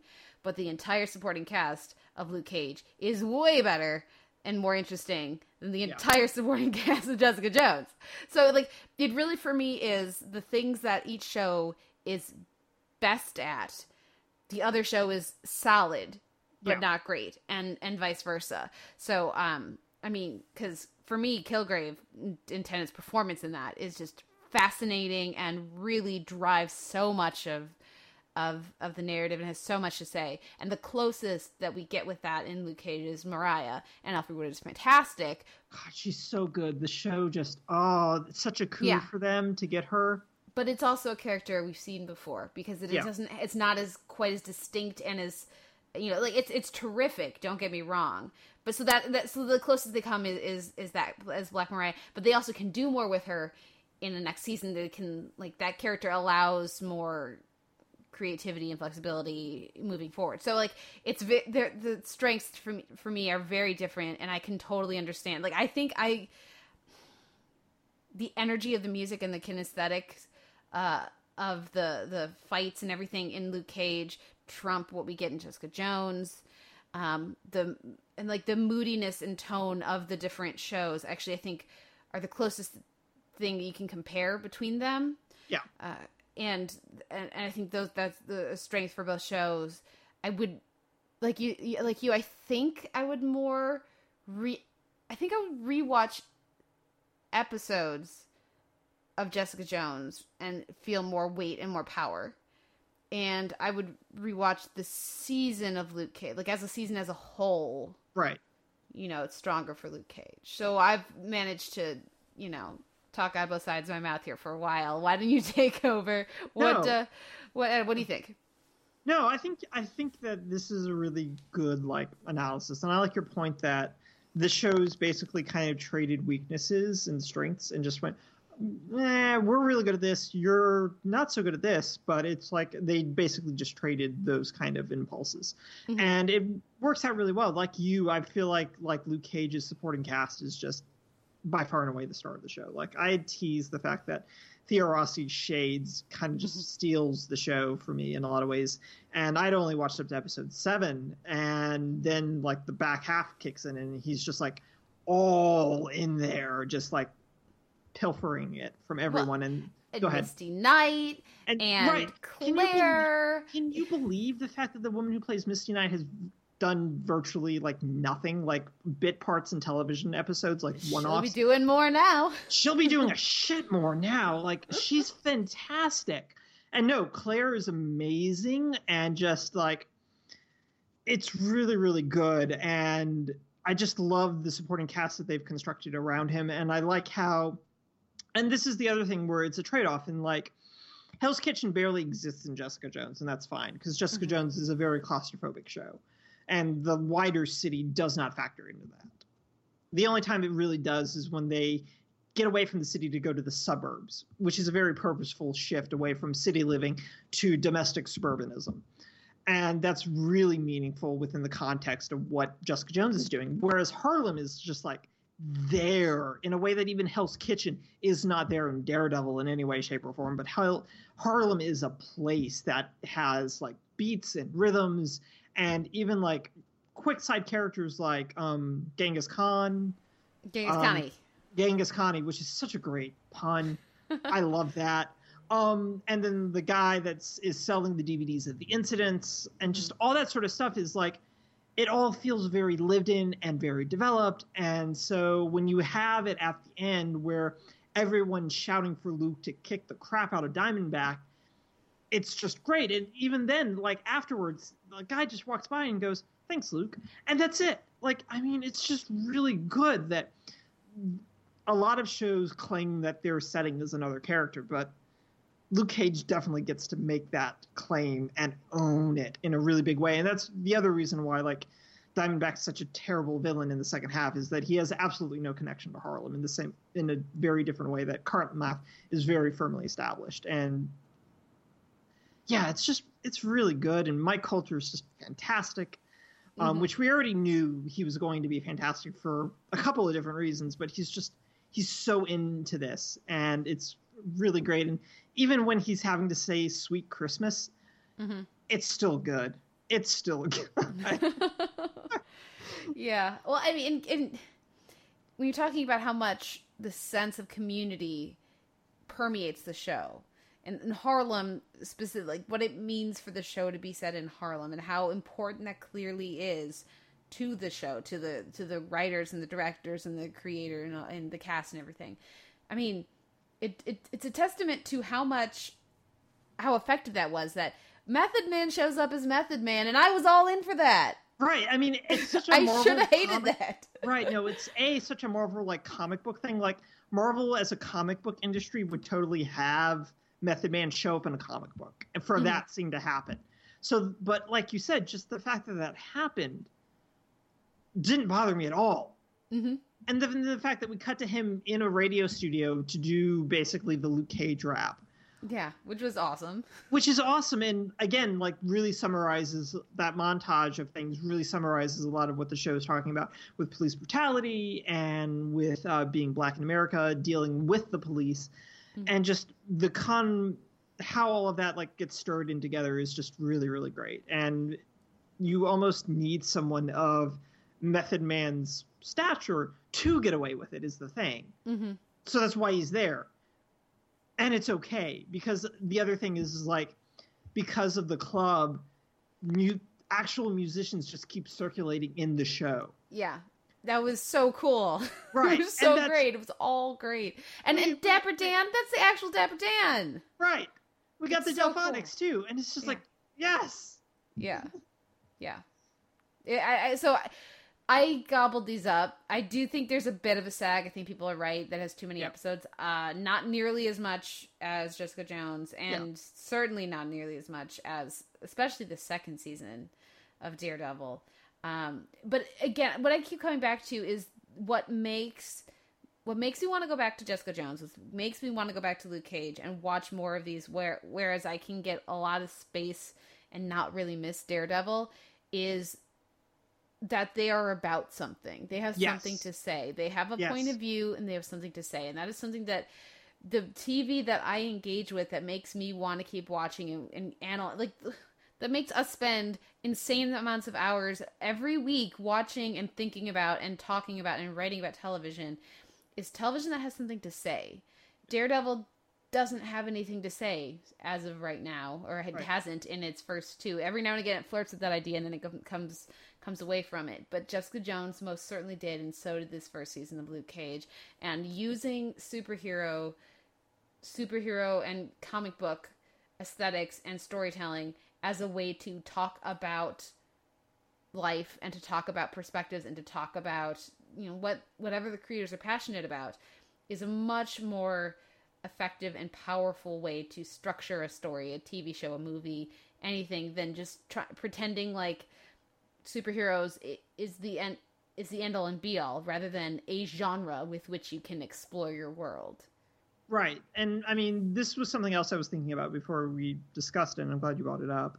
Is like Daredevil has themes Mhm. that it wants to think about every now and then. Like the the first part of like the Punisher, the Punisher arc within the second season is a really good example Mhm. of we've got some ideas, we're going to think about them, but we're not really going to do anything with them. Um, it and it reminds me of Arrow in that way, in that Arrow has themes, but it doesn't want to like engage them. It wants them as window dressing, like really nice curtains that they hang up to frame their narrative of what they want to say, but they don't actually want you to pay attention to the curtains. Whereas, like you just said, like Jessica Jones and Luke Cage have an ideological lens through which they're looking at the world and using these archetypal type characters of people with superpowers to explore those ideas. And I mean, it's something that's ingrained within like Jessica Jones is like from her start as a character within the comic books.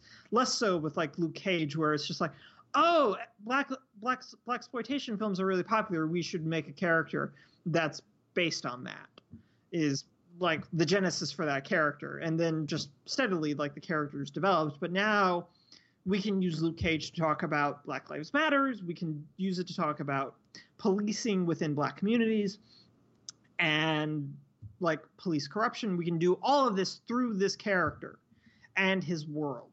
and that's a much more like you said just it's a, it's a much more interesting way but it's also how these characters that have so much convoluted backstories from how they were conceptualized by their creators but also just how they've been used within their original mediums that they're flexible and bendable enough that they can be used to talk about bigger things than being well ninjas and a literal plot hole well, and it's just these are these are characters that are shaped by their experiences and shaped by their world and they are part of that. And so their ideology, their the way that they view their world is shaped by what they've seen. So you have these fleshed out characters, you have these fleshed out relationships, but they tie directly into what the show is trying to address and, and, and engage with the topics and the themes and the, the stories and worldview that it, it it is interested in exploring in Daredevil, you've got like I'm really invested in, for example, Matt and Foggy's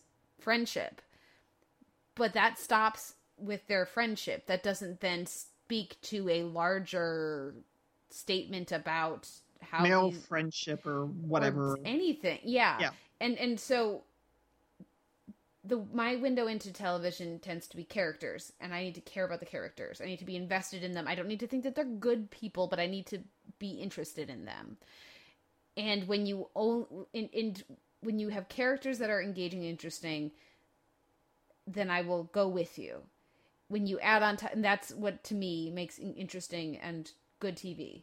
And then when you add on top of that interest in a larger exploration of, of the world and exploration of of who these people are, what who they are, why they are what who they are, and how that shapes their perception of everything, and how that is reflected in the, the creators and in you know how the writers and directors and everybody involved in the many hundreds of person process of making a TV show, like it, when all that comes together to not just be a story about these characters, but also a larger exploration of the world and how these people see it. That's where a lot of shows for me transition to great, and some shows try to do one without the other. And I, I think if you try to have themes, but you don't, I don't care about your characters, then I'm not. I'm just not going to keep watching.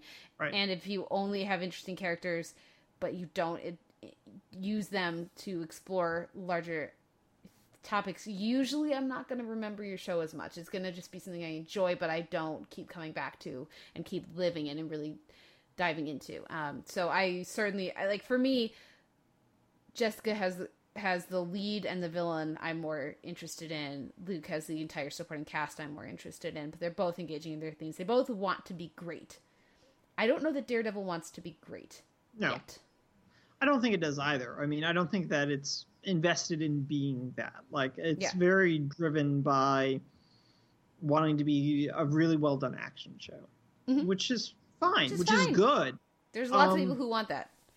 Right, and I mean, I remember like last year with like Jessica Jones and everything. Also had like the second season of Daredevil to compete with, Mhm. and it's just I remember like people being really frustrated by the fact that over at TV.com when Caitlin was very much like Jessica Jones is a significantly better show than Daredevil is, Mhm.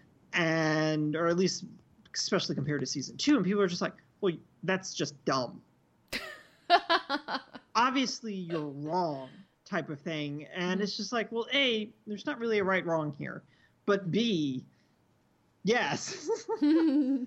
It, it is a significantly more interesting show depending on like what your priorities are. So it's just like you like generic uh, ninjas and a very muddled arc for a major female character uh, then yeah, go go watch Daredevil and um, go sit and watch Jessica Jones a bit more, and we can talk about all the types of toxic masculinity that circulate through that show. hmm So yeah, I just I'd much rather have something that wants to address things um, personally as well, and I don't even necessarily like you need characters to be really interesting as long as the story you're telling is more com- is much is serving like a bit of higher purpose. I can get kind of get away with a more like modern modernistic pr- modernism approach of well, the story and the theme is significantly more important type of thing, and I can get away with that depending on like what the show's doing and what the show wants to be doing. Um, but I like it when the two merge together really, really well, and Jones and Cage both do that exceptionally well by and large. Yeah. So I'm eager for a second season of Luke Cage, which hasn't been renewed, and we probably won't get until after they do the Defenders, which leads me to my next two pronged question for you. Is one, you even remotely excited about Iron Fist because No, no one is. no Um, one. Well, I'm sure someone is who really is invested in Iron Fist, but I'm very concerned that Iron Fist is just going to be re- Daredevil kind of rehash in terms of its approach and everything. Um, but so you've answered question one. Question two then is how do you feel like these two characters that we've gotten to know, and Luke Cage, we've gotten to know probably better than any other character aside from anyone on Daredevil, since he's gotten like three or four extra episodes through Mhm. Jessica Jones. Uh, is then how do you feel about these two very characters who are very ideologically centered, at least within their own shows, transitioning to what will essentially amount to a big team up show where they will fight some ambiguous threat that is probably going to be Elektra ca- crawling out of that weird tomb thing. Um, I think that's going to be a shorter run too, right? It is. It'll be. I I think that it's supposed to be like a shorter run of. If Like Matt were here, he'd be able to tell me. I think it was supposed to be like six to eight episodes. Yeah, I feel like they're just going to go for it to be fun.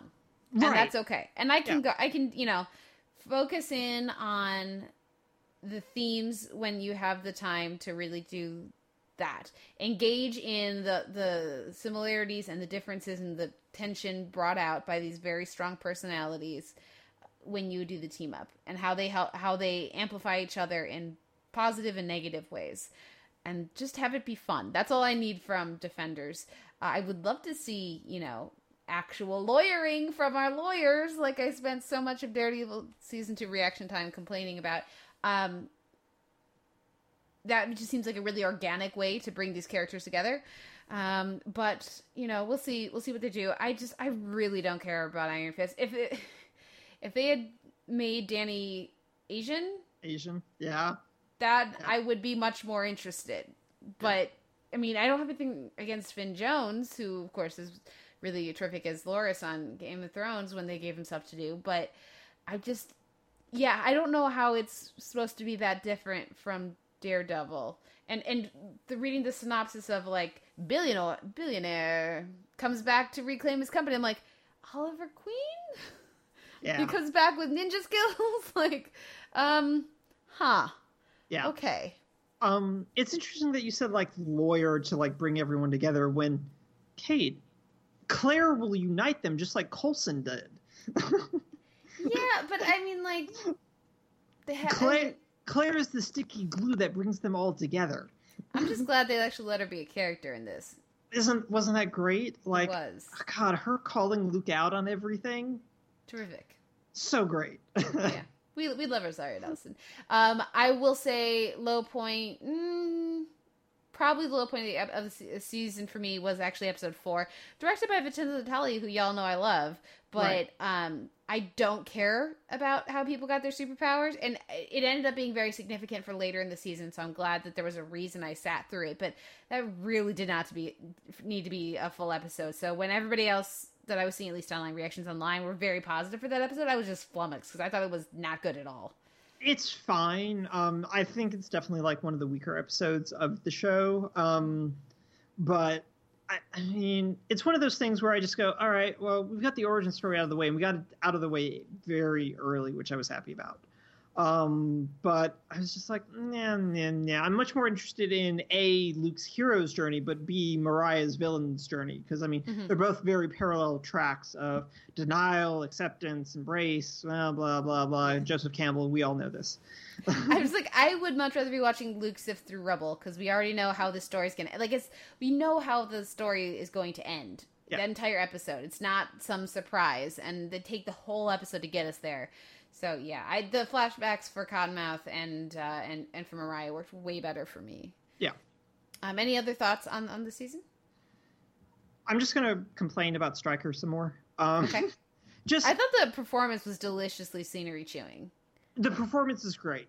I don't have an issue. I have an issue with the writing, which is just crutched in either really bad villain cliches of, you know, when a rattlesnake's most dangerous. A, you're not a rattlesnake, you're a diamondback. Two, is there's a character reason for him to be quoting Bible verses all the time, but it's such a bad thing. It's Mhm. aggressively ticky and annoying and it prevents me from like having any way to like engage Stryker beyond the scenery chewing. Mhm. And even like it's a character just built in references. Like how do we meet him? He starts quoting the Warriors. Hmm And it's just like there's no there there for that character beyond his relationship to Luke, which is the most interesting thing about him, but also really predictable and immediately apparent when Shades is just like, oh no, Diamondback has much bigger plans. And I just went, oh, are the two black guys going to be related to each other? God damn it. Ah. Which, of course, Luke could only remember when he physically went to the church. Then Right. he could remember everything very clearly.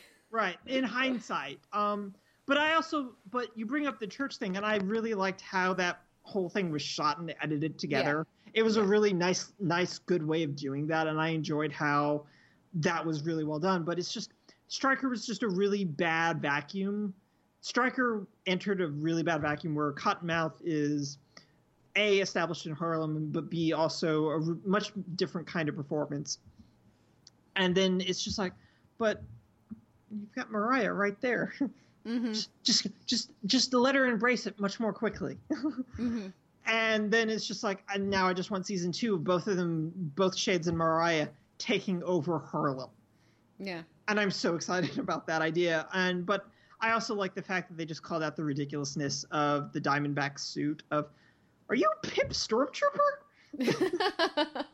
Uh, here, that's what I'll say. I will say that season two of Luke Cage uh, is on much steadier ground than season two of Jessica Jones. Yes. They're going to have a really hard time recapturing the magic without Kilgrave. Uh, Right. And finding another villain for her that will be in any way as powerful. Like, it'll have to be completely different, but what, that'll have anywhere near the weight that's going to be a real challenge for them. Whereas season two of Luke Cage, you can see exactly what that's going to be and how it can be really successful.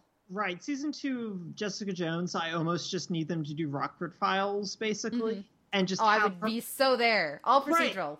Yeah. Right. They just need like season two to be like multi-part procedural cases, like it is in the comic book. Yeah. For her, is just like do two or three episode investigations throughout and hmm call it. But they're Veronica not going to do it. that. Yeah, they're not going to do that. But No. they, they should. Yeah.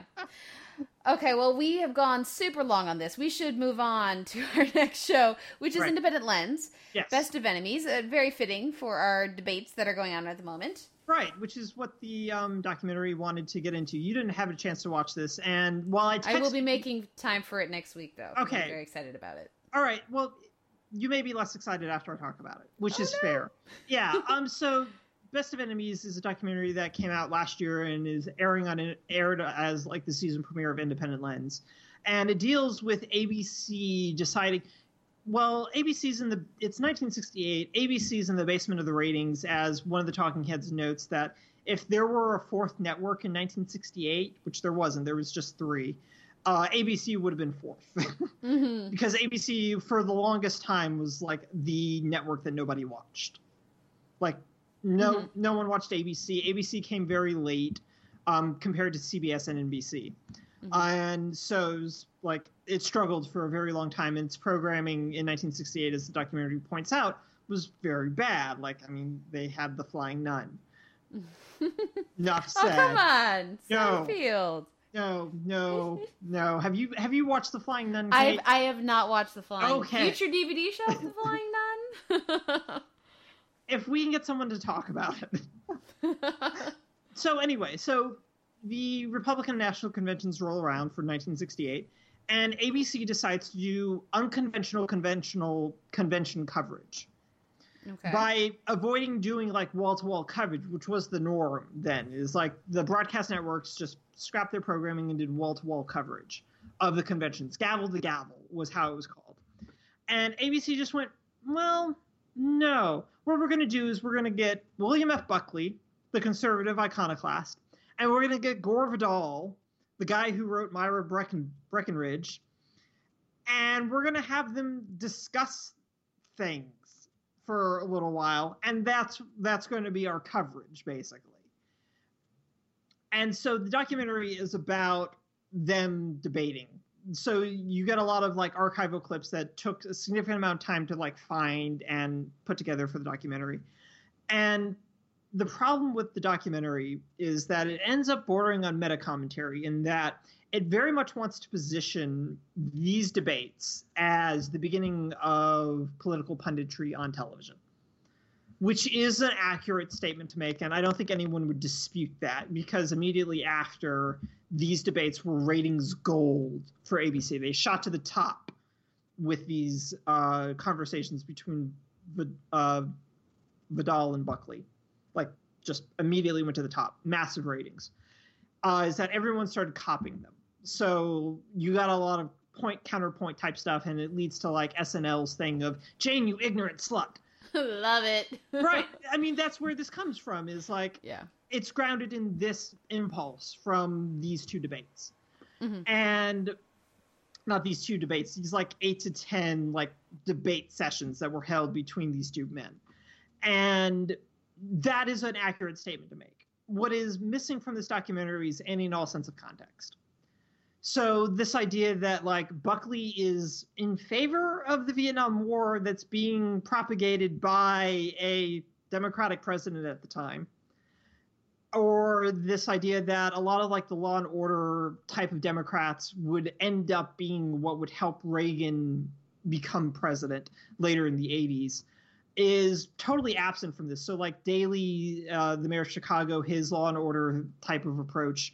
and they even show him at the Democratic National Convention saying law and order is contextual. Is doesn't have any context for why a splintering Democratic Party and how Buckley kind of figured into a lot of that is completely gone. It's just Buckley is a conservative, Vidal is a liberal. This is what happened, and it borders on like I said meta commentary because this is exactly what happens with political punditry today is that there's very little context. It's your left your right just yell at each other for however long you need to yell at each other.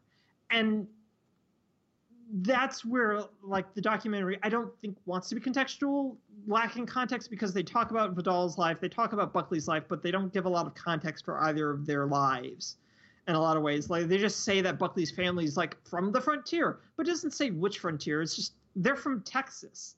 And they rose up through the ranks and everything, but it's just like there's no context for a lot of this documentary because they just want to really focus on like the cable punditry aspect of it, which isn't super interesting. And as soon as you get to Vidal calling Buckley a crypto fascist and a crypto Nazi, and then uh, Buckley calling Vidal a queer in 1968 on ABC on live TV.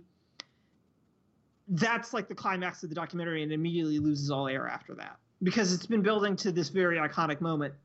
And the most interesting thing that comes out of it is the former network head going, Nobody knew if we could say queer on the air. But I mean, you could definitely not say goddamn on ABC in 1968 on live TV because that wasn't that's not okay. But yeah, so it's a very weird documentary that I was very excited about, but by the end I was just like, this isn't as in insightful as I was hoping it was going to be. Yeah. Oh, that's disappointing. Yeah. Yeah.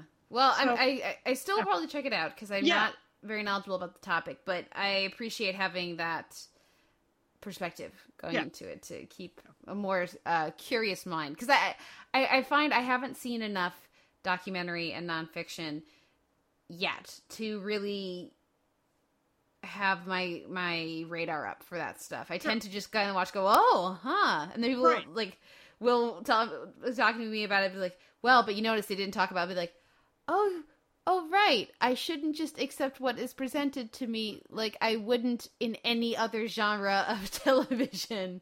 But like we've discussed, it's very easy to do that with documentary because in Yeah. part we're kind of trained to do that. And I mean, that was always like my kind of favorite thing. Like when I was teaching like breakout sessions and we would do Mm. like a documentary section, I would show a clip from March of the Penguins A, because I love penguins, and B, it's a very good way to say, all right, this is obviously a nature documentary about penguins. What is this really about? And you just watch undergrads' minds get blown when you just go, well, it's actually just about reinforcing nuclear families and the bond of families. This is why like Christian groups went to March of the Penguins is because it's a very family driven fam pro family message embedded within this. And I think that that's one of the things that you the ideological lens through which documentary operates is always something that we should be aware of. And I think that, comes through a lot, but it's something that you have to remember to do. And I also took a documentary. Oh God, I sound so pretentious. I also took a documentary class in undergrad, so the entire thing was about breaking down the facade of objectivity and how that just is completely and totally made up, and you shouldn't take anything at face value. Face value, just like you just said. But that's just something that you have to pick up on, like think about, and the same way that we do with fiction scripted programming now. Yeah. And I think that's a fabulous way to transition to our last show on our oh. reality, RuPaul's Drag Race All Stars, because Family That Drags Together had a lot of drama, it had a lot of family issues, and uh, I'm guessing you had a strong reaction. So go for it. Why is Roxy still on the show, Kate? Because it has become RuPaul's Best Friends Race. Oh God. I mean, I wasn't as upset as a lot of people in my feed were, like uh, that were watching on like West Co- on East Coast time or like sling box sling boxing it through East Coast because more people from like the West Coast were watching it in my feed than were watching on the East Coast. But I was seeing all the tweets about it, and I just went, "Well, this isn't surprising." But then I watched it, and I just went, "Oh God, this is terrible." Because the reasoning for it, it's bad. It's just like, but you're my friend, and it's just like, Ugh. anyway, you were about to say something. Go ahead. Well, here's the thing. For me, it was less frustrating this week than last week Uh huh. because Detox knew to feel bad about it and knew that it was wrong, but couldn't, you know, couldn't help but make that same decision. Like like the guilt was all over, you know, all over I guess his face at that elimination, her face at the elimination, going like, I just I can't I can't send Roxy home because this is one of my best friends for 13 years and I know that I'm supposed to and I know that that based on previous performance she shouldn't be here, but I can't. And I feel really I'm going to start crying because I feel so bad about it. You know, like I at least that felt very genuine whereas the previous week Alaska was trying to pretend that it was like like it was exactly the same thing last week, but but um it felt what much more phony. Sure. Alaska's I like see that. elimination and everything, you know. And it, it felt like the way that Alaska was like, one person has been amazing and redefining drag. And I was like, no, very, you guys are not redefining. You're really, really amazing, but you're not redefining drag every single week.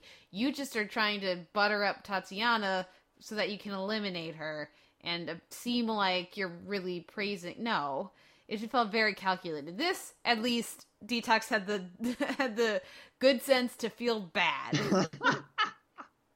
No, I can understand that, but it's also just like Roxy doesn't need to be here any longer, and she's gonna get through to. It's just like she doesn't need to be here any longer. well, there's only one more episode, Right. so Oh, is there? Oh, yeah. well then, well then it doesn't matter because Roxy's not gonna win. No, Roxy's not gonna win. We all know Alaska's Alaska's gonna gonna win. Now, do we have any thoughts on Alyssa and this and and the like the stuff with the families? Like, how'd you feel about that? right. Well, I mean, I hate saying this mm-hmm. because it's not their fault, but it just all felt very convenient Mm-hmm. that we had Family Day on an anniversary of not one but two deaths. Yeah. And I just went, well, that seemed really contrived, producers.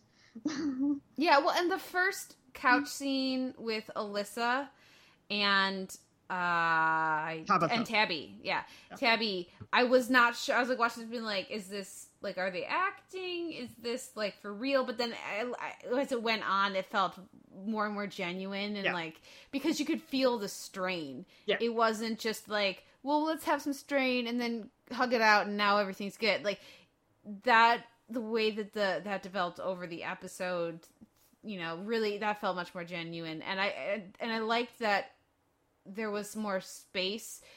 It felt to me it felt less contrived overall because then there was there are these two anniversaries of parents' deaths, but the relationships were very different between those contestants and like where they were at in their process of dealing with their parents' death. Yeah, yeah. Um, I agree that it. I didn't really have an impulse that it felt forced, at least with uh, Alyssa and Tabitha. It felt like super genuine to me from the start. Um, Mhm. So I was grooving on that. Um, but yeah, I just it felt. I'm still. I'm run, running into the same issue that we had when we talked about the. When we did the um, make you watch-a-thon, is that it's like the the repetition of the formula is like has just started to like I'd warm me down. So I'm glad we're at, like at the end. So it was just like, oh, the makeover episode. Oh, well, at least there's no twist to the makeover episode. That's nice, which I appreciated. Um, I, I, the only thing I will say that I was really disappointed about is that we didn't get more of them like voguing. I wanted more of that. I, I was really surprised and flummoxed at how brief that was. Yeah, me too. I would have loved to see a lot more of that. As opposed Or to have like a, a, a herstory of, of voguing from Right. Ru or something. Yeah. Uh, so that just felt very. I just haven't been like super impressed with this season, and Okay. I, I, I, just in terms of like I enjoyed the revenge aspect of it a lot from a structural standpoint, and I thought that was really good and fun. Mhm. Um, but yeah, I just I haven't felt like really into this season. I think maybe it was just burnout from having done three seasons all in a row Yeah. and then we did this and Mhm. so i'm really glad that You're ready only- to get into the end, yeah. i'm ready to be at the end but Yeah. You've been enjoying this much more than i have which i'm happy Mhm. about Yes, definitely. And um the only thing I wanted to mention uh was I just I I, th- I think they really lucked out with all the family members Yes, because on the whole it was just really sweet to see them Yes. interacting and it kind of gave you more information about each of the performers each of the queens and um, i thought they were such good sports about it all Which is Um, good. it, and it also kind of highlight i don't know if it was an intentional thing but it really kind of highlighted to me that because a lot of a lot of queens have very difficult relationships with their families, which is something that that has been shown on Drag Race over and over again. Like very supportive families, but also some queens who just really don't haven't had that, or at least their parents or their family members haven't gotten to that point yet. Um, this was really highlighting to me that in fact you had such completely supportive mothers and sisters for these queens that's having that support network even just emotionally clearly is a big part of why they are where they are and they're they are able to be so terrific i mean i don't think it's a coincidence that the people who are in all stars have at least emotionally supportive family Yeah. no Makes i it- think that, yeah yeah yeah i think that's really accurate and even just like personality wise seeing like alaska's mom yeah it's just like oh wow see where you get a lot of this from now because she's she's kind of sassy yep, yep, yep. Um, speaking of, last thing we gotta talk about Alaska. Uh, that how about that meltdown? That was, I, lo- I love the description. That's not attractive. Yeah, I don't know where that came from, and it was very weird to see that. Yeah, And I, it's like I you're gonna go throw a tantrum. Do you need like? Should you just go hang out with the de- the VP debaters because they were just squabbling like children as well? yeah, I, yeah, it was really weird, and I'm not sure what was happening there. As if the producers were just like, "We need you to do something," Mm-hmm. or they're like, "This was a very genuine." To you? Well, no, that's the problem. Is I couldn't tell, Mm-hmm. and that was like where the fr- I don't want to say the frustration, just the question mark came from. Is I don't know where this is coming from, mm, like within the confines of this narrative, as opposed to I just really want this, and we were supposed to hook it to the the drug issue that was very briefly mentioned and then just Yeah. type of thing. Um, and I feel like that that's they wanted like to hook that up, and it just didn't come through in the editing. As in, I've clawed back from this from fame, and now I just really, really want this. But it feels like a very immature response to that. the thing for me is we haven't had to see Alaska in that position Yeah, really like ever. this is true. And so maybe that's what she's like when she doesn't get her way. Yeah, and or when she doesn't, you know, and she just makes she works her ass off to make sure she's not in that position often. yeah. But yeah, that can you imagine dealing with that on a regular basis? If like like talk about the drama they were having or the the the toxic atmosphere in the workroom from some of the Phi Phi stuff. Yeah, Imagine if Alaska had been in like put herself in in a position to be in the bottom more frequently, you'd want her out of that workroom immediately. that's true. That's very, very true. It also for me highlights the grace with which somebody like Alyssa Edwards has been eliminated several times or been in danger. These are you know these are the queens like Roxxxy in the bottom is not throwing a tantrum every time and acting like a spoiled brat.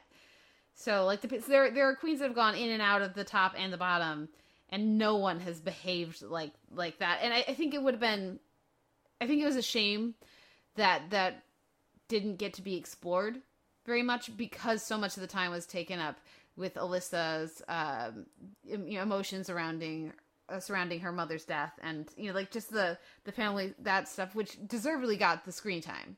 That's what needed to get the screen time.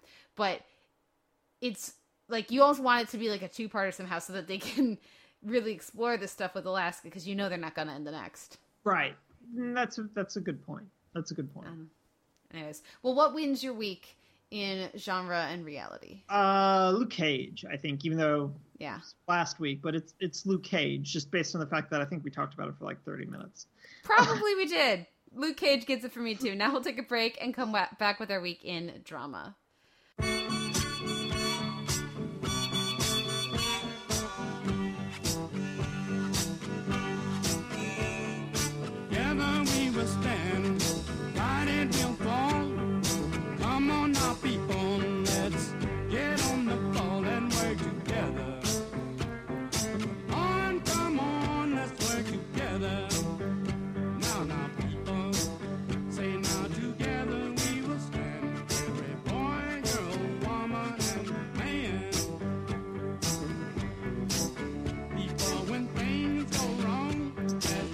Sometimes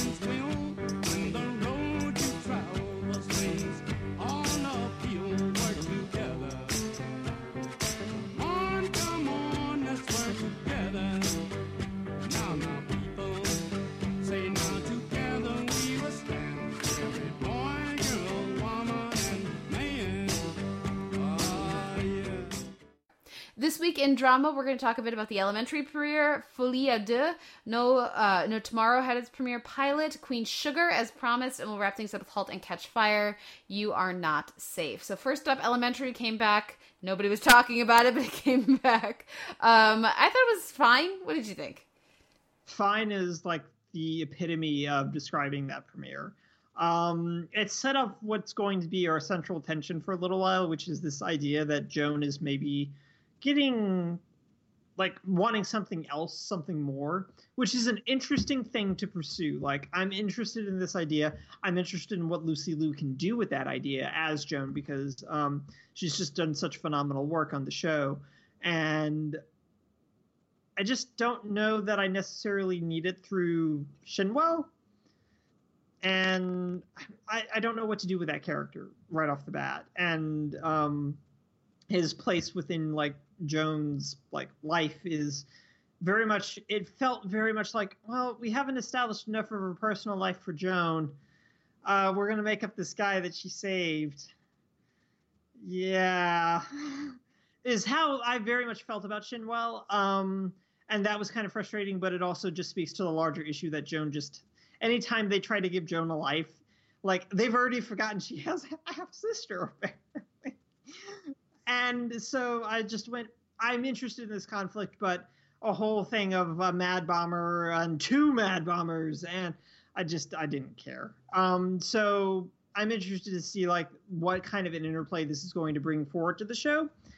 But apart from the giant pile of chewed gum, there wasn't a whole lot of like fun weirdness in this episode. And there was no Clyde.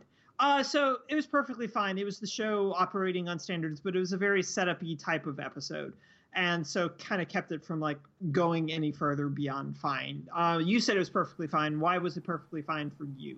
Um, I, I, I like the idea of, I like that Sherlock notes that it's about time for Joan to start getting listless, uh, which I think was was fun. Instead of just kind of showing that, and then he picks up on it, the fact that he's been thinking about this already, I think, is n- notable.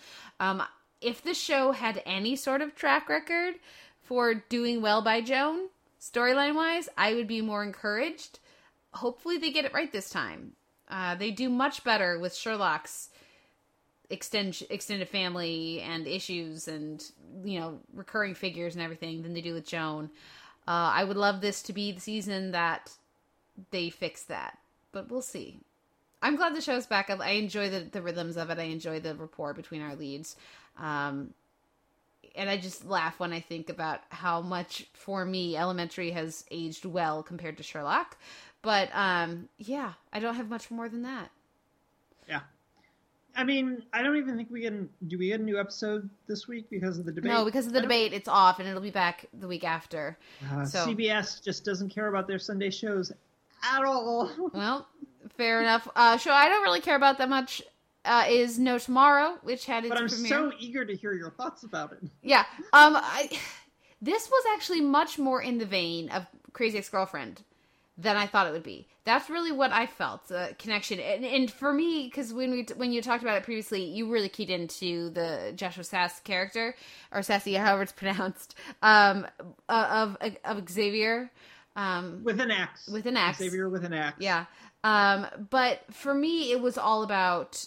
I'm going to say her because I don't remember her name right now. Our female lead, but but this um, the the sense of of a of doom of is this her last opportunity to to find something that she feels like she's missing in her life before like is is is is her life slipping away from her and she's going to turn around and she's already getting up to 30 and she's going to get to 40 and like her life's going to be over all this stuff like that and so her Provided the asteroid doesn't kill them. provided the asteroid doesn't kill them but like her sort of freaking out a bit and and reaching out for anything um and so i i for me the performance that really centers this is her even more than Evie. him yeah evie yeah.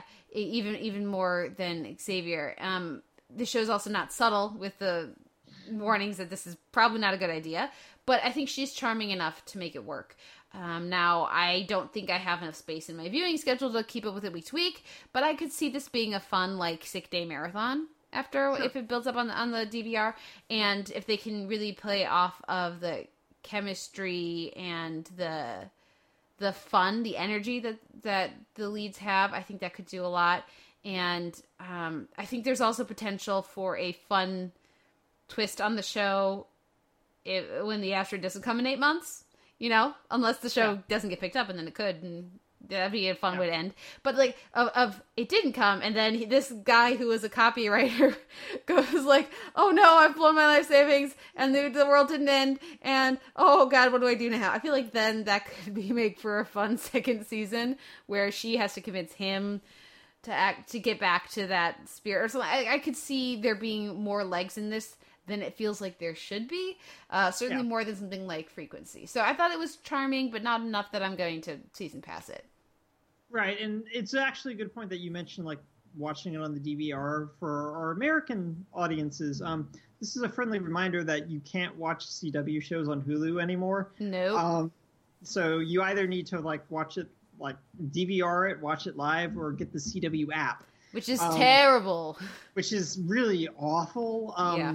I've used like CW Seed in the past, and it's just a miserable experience. Mhm. Which is a good way for you to know that we weren't being paid to remind you. which I realized immediately. Like this sounds like paid sponsored product, but no, the CW Seed app is just really awful. it's bad. Um, but if you don't, if you just want to wait, then you just have to wait until the show ends, and then like two weeks, it's on Netflix in May. there you go. There you There go. you go.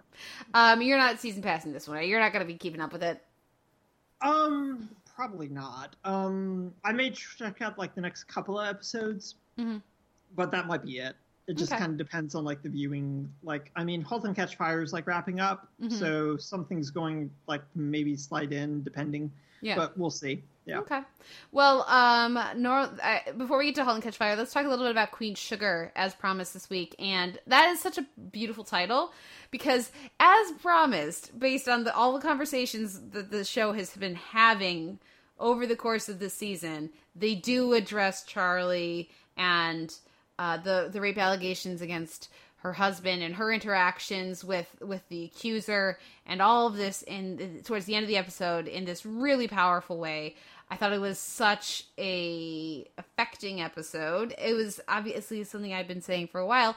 It matches up with my ideology and my you know so that's kind of me. I don't I'm not just saying this I, because the, I agree with them and they agree with me, but I think it was saving like this having tangible evidence that they could really hook into. I think was good. Waiting this long for that because we got to see Charlie deal with uncertainty. We got to see her have this sense of I know my husband, and to be right in that, in that he did not rape her, rape this woman, personally, but he set her up for that, and did not care that it had happened. So like they let her be correct in her husband and also completely wrong to to and and I think that the they found a an answer to what happened that night. They gave they managed to give a concrete answer um, in a way that that I think we could trust as viewers, and it was very satisfying while making the situation in some ways very straight, much more straightforward for Charlie, and in other ways more complicated because she can say we're done, but she still has a son with this person. So, um, not to mention a very expensive farm that she's, you know, that she needs access to money to be able to run. And if they're getting going to get separated and divorced, that access is going to be frozen while they do all their legal wrangling. So, Plus- um, Her, his income is her income because Yeah. she's his manager. Yeah. So it's again to make things all the thornier. But um, I thought that part of the episode was really uh, was really satisfying. I also liked what we got with Ralph Angel. I liked what we got with Nova and potentially love interest there. Um, I thought it was a really strong episode, Uh, and and we haven't been talking about it every week the last couple episodes, but I, but it's been it's continued to be a strong first season as far as I'm concerned. Uh, what did you think about it, Noel? Well, no, I wanted to like talk about this episode because it, like, like you had mentioned, like it circled back to something that you were focused on in the beginning of the season, and when we were talking about it with um, Davis and the affair and the prostitute, and the way that the show was conceptualizing her as this off-screen character. Well, almost off-screen. I mean, she was in a video recording, but so I like you. I just really loved that scene.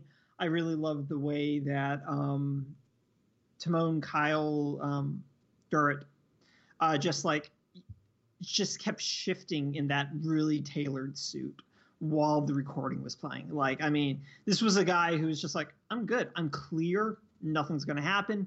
And I've I've got this all on lockdown. It's three million dollars. The problem's going to go away. I'm good. And just like it's a really good performance for him in like finding that way of not going a like a just the impulse to avoid like on a script level on a directorial level on an acting level to go really big and ragey or like frustrated and angry uh, is too easy an impulse so to watch him like just squirm and just like look angry and frustrated but also defeated is just really really nice spin on this kind of a scene. But then just Charlie's complete I'm sorry and this idea of like that was pre-shadowed um pre-shadowed gosh who am I Pre- foreshadowed Foreshadowed, yeah. Um by Nova on the radio interview with um referring to the woman as a victim Mhm. and Charlie just going like ballistic on that idea and just realizing oh eh, about that Funny thing. Um, yeah.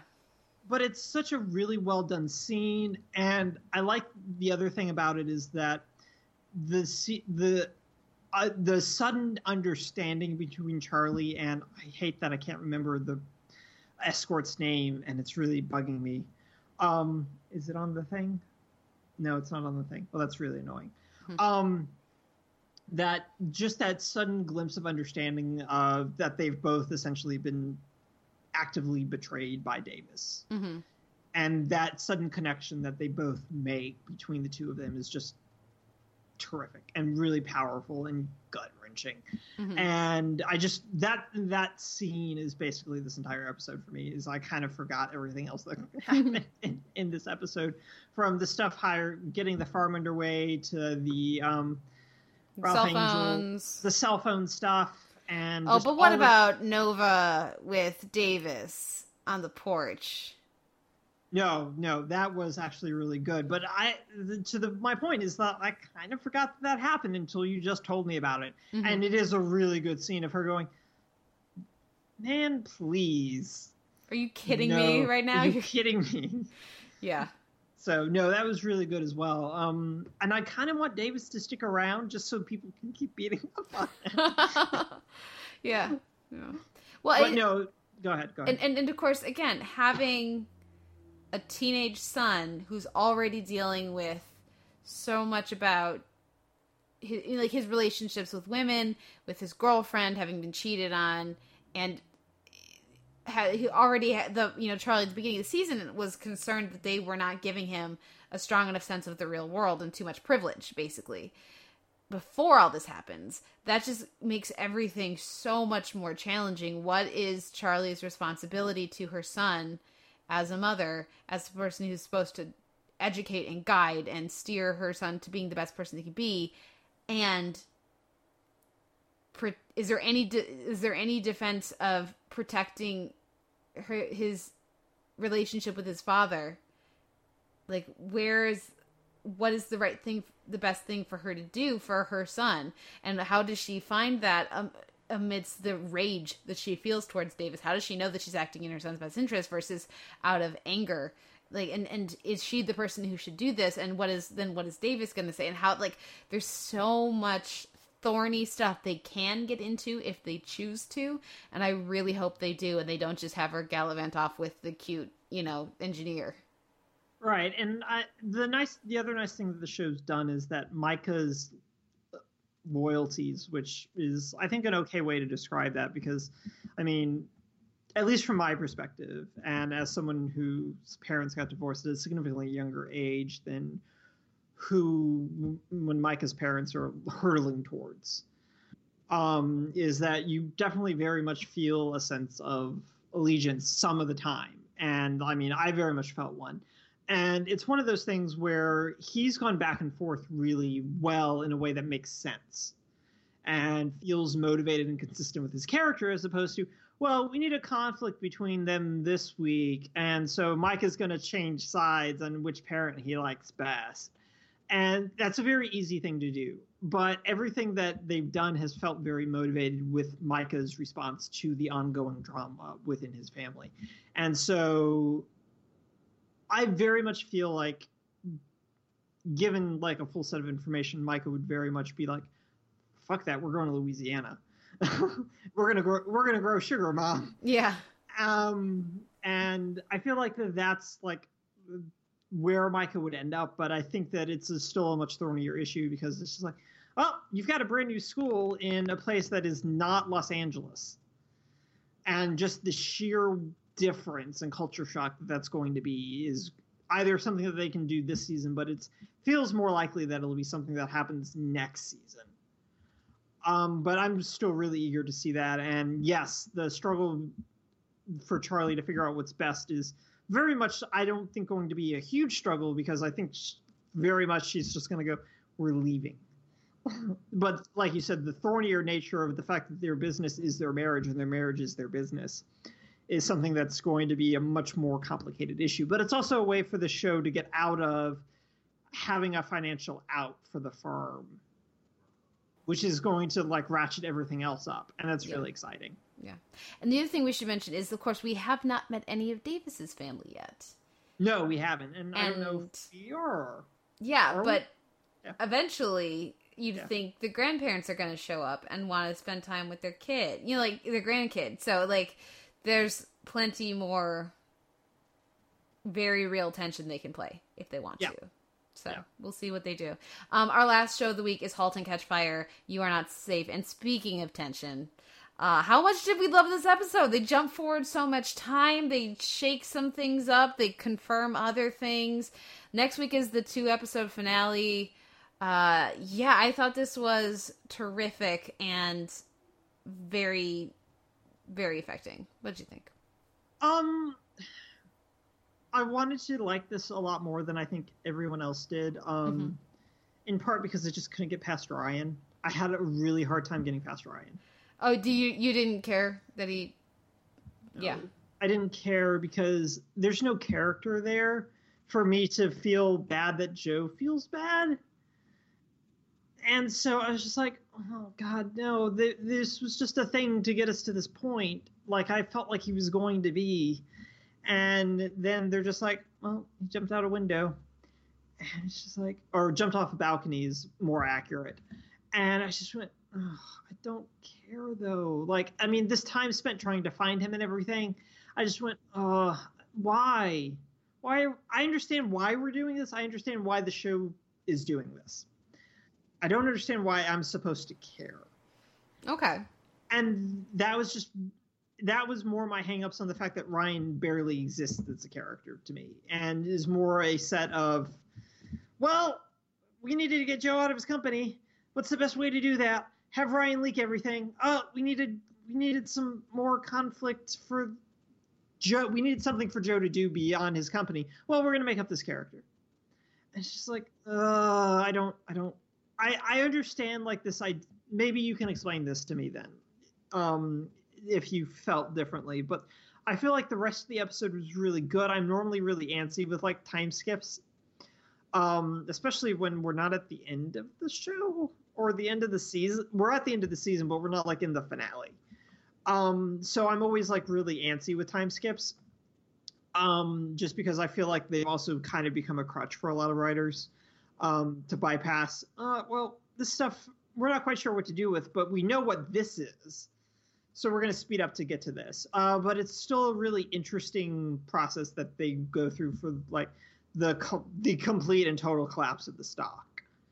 It's just like watching them hit basically F five and go, oh, we're not making any money at all. We're losing money, in fact. Isn't this great? Um, it's just really gut wrenching to watch and circles back to a lot of like the things that businesses just don't do well sometimes. And Halt and Catch Fire has never been unwilling to explore that idea. Um, and then just this idea that Cameron's going to go to Japan is, I think, really interesting and really exciting. But I mean, for me, this entire episode is Cameron's face at seeing Donna in the supermarket. And it's just like that sheer look of, I mean, it's been months.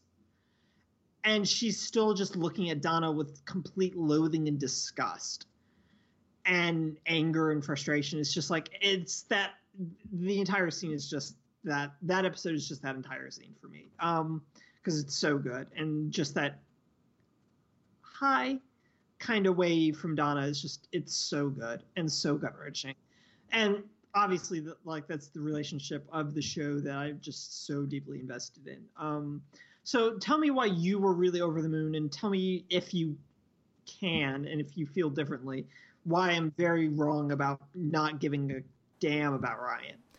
Well, I think what, what it was for me, and I was actually going to text you this while I was watching it, Yeah. um, but I, I didn't have my phone near me. Uh, uh, as I was watching this, this episode, I was like, oh, is this the show responding to the fact that nobody cares about Ryan, who's watching? And then, yeah, that's what it felt like it became. ep- the episode was produced whoever knows how long ago outside the vacuum of criticism. Well, yeah, yes, but like, I feel like I feel like this. There's like we've been fond of saying, there's no there there with Ryan. There's there's no depth and nuance and you know like there's there's no um they haven't put the time and energy into making him feel like a character, like a real person. And it felt to me like they realized, oops, we should have done that. Okay, well then what can we do instead? Um, cuz it's too late. You know, unless he's going to be a long-term character, it's too late. So what they did instead is they have that we don't really care about him, but we care about the people who care about him. And so for me, that meant uh, like watching and having him jump off of Joe's balcony. I think also was a very powerful callback to Joe's call um, and discovery that he does not did not have di- uh, uh, HIV. And he goes out to the balcony, and we haven't seen him respond yet. We don't know what he's gonna do. And then he smiles, and we know it's okay. Um, so I think having that callback to that was really, at least for me, very effective.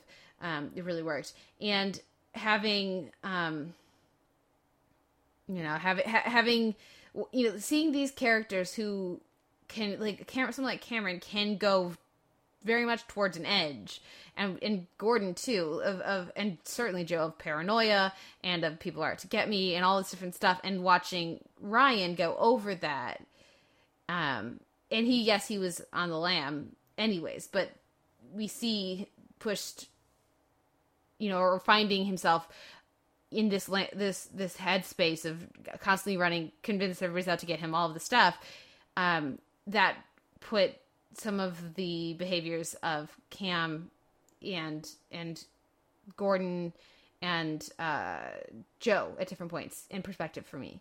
So I thought that that it felt like that's what I was connecting to. Now I don't disagree with anything you're saying because so I, no, I mean- you know I see where you're coming from, but for me the the I was more um, connecting to how the how our main characters were responding to it than you were basically. And- right no yeah. I, I think you're right but every and i agree with it and like you're giving me like a little bit more to think about with this but everything else that you're saying is just to me just the show doubled down on basically just ryan as a device Yeah, yeah. Fair enough. and I, I, and I, a, a good device based on like everything that you're mapping out and connecting through him, which I think is spot on and very much I think what Ryan was intended to do. I just, it just feels really weird to do that to this character and also our only really major character of not white. Yeah, that's true. Excellent and point. he becomes like this body and device through which all these white people ascribe their trauma and personalities through hmm um, which is a weird thing to like think about but it's so apparent because there are just not very many people of color on halt and catch fire um, but it's just yeah it's just anyway sorry i interrupted just because No, i needed okay. to get that thought out before i forgot it because i was going to forget it because i'm on three hours of sleep but I, yeah it's just it doubled down on the device type of thing and even his suicide note feels very much like device driven of hmm here's the message type of thing Yeah, and, and I mean because there's no. By the way, I love you, mom and dad. You know, like right right There's no, it's nothing personal. manifesto about Yeah, the dangers of the internet yeah, yeah. It does. Yeah, you're right. It feels very clinical. It doesn't, and because we don't know who he is. Yeah. Like maybe he sent an email to his parents who we just don't know about it. But right like and it's possible Yeah, but um, yeah, you're. I, I don't disagree with what you're saying, and and I totally see how that is can just like halt any you know uh, emotional connection with this episode and its path. But um, for me, it, I I was able to. It didn't. That didn't stop me from enjoying it as much, and even though I understand how it you know did Right. raise a flag for you. Um, I liked the Halloween stuff. I loved the Halloween costumes. Gordon as as Han, uh, and uh, I, I liked the um, I, I loved the detail of when they're at the grocery store. Cam's in the candy aisle, and that's where she went. So like maybe they won't have everything we need in Japan, and she goes and she's once again in the candy aisle, and it points to that um, her potential like like her as Donna as the parent and her as the child, which has been so much of the theme of the season. Um, and uh, I loved the kids, the girls running up and giving her the hug too. That was just wonderful. oh Yeah. Um, but but mostly, I'm very excited to see what they're going to do for the last episodes of the season, and especially airing them back to back. Um, I'm yeah, I think it's just it's been. I I I was much more on board for the Joe and Gordon stuff than I thought I would be. I think the the Cam and Joe scene we get works much better than I would have anticipated, and I think they've just so far at least they've done like scenes that I know they're that are coming, but I'm dreading. They do really well, and they I'm very pleasantly surprised. Um, I just look forward to seeing what comes next. Yeah, no, I'm. But we also don't have a season four. Like, Yeah, so we didn't think we'd get a season three. yeah, no, we definitely didn't think we'd get a season three. But I mean, I'm kind of like emotionally preparing myself that this might be it. That's very true. Yeah, it, might, it very well may be, and I think if it is, they're gonna end well. Yeah, I think so too. They're in a good place to like wrap up in a way that they weren't in a good place to wrap up in season two. Yeah, So I'm like really eager for that.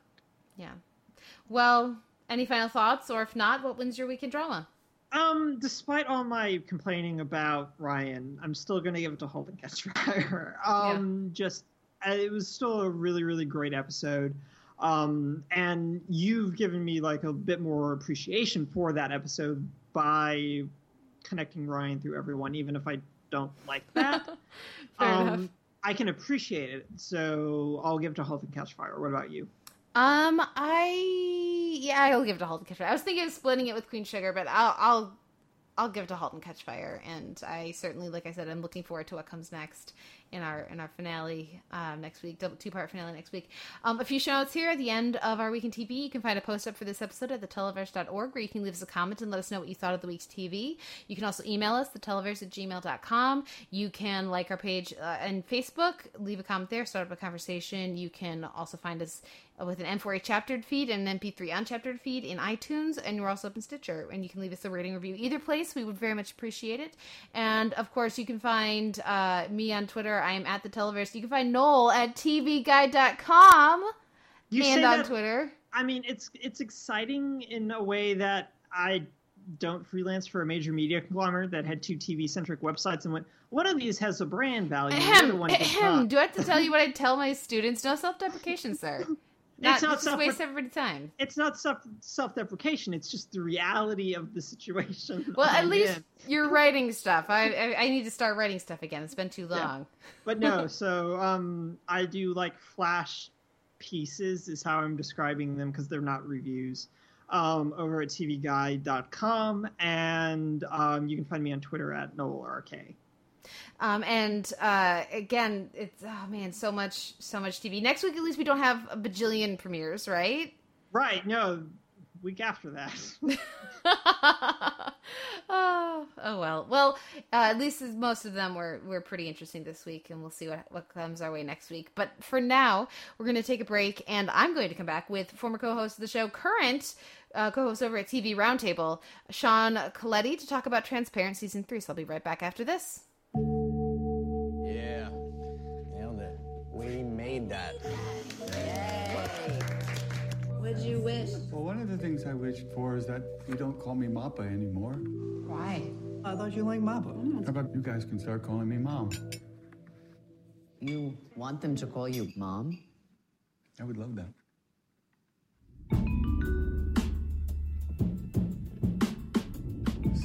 Where does my chin go? We're going to do a little trimming on the jawline, and then we do a little liposuction around the neck. That's fantastic. I'd like to donate my excess skin to research.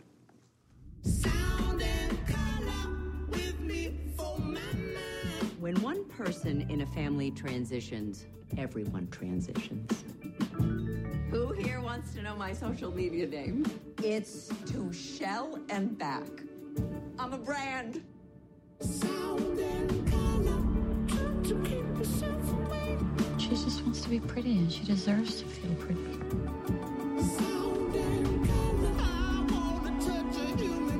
I'm sorry I was such a shitty parent. I cannot let Colton down again.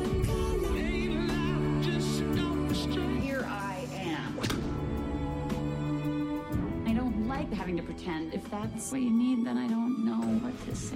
The lesson is to be our best selves.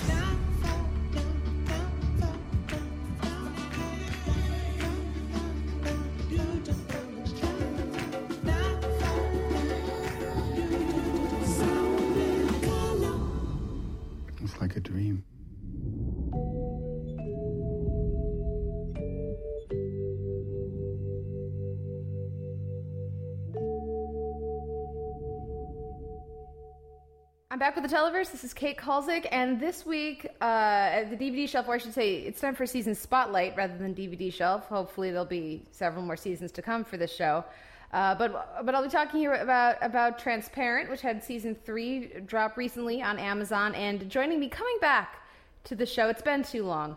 Uh, friend of the show, former co-host of the podcast uh, from TV Roundtable. It's Sean Colletti. Sean, welcome back. Thank you for having me. I only come back when it's time to talk about one of my favorite shows. Yeah, we, we like we have a high bar for for for if you're gonna come back. It's like Samurai Jack or Carlos or like it's like super. You like Samurai Jack is not the most intense, um, in its own way maybe, but it's like it's, we always are talking about super intense shows. You and I. Yeah, and ones that deserve the breakdown.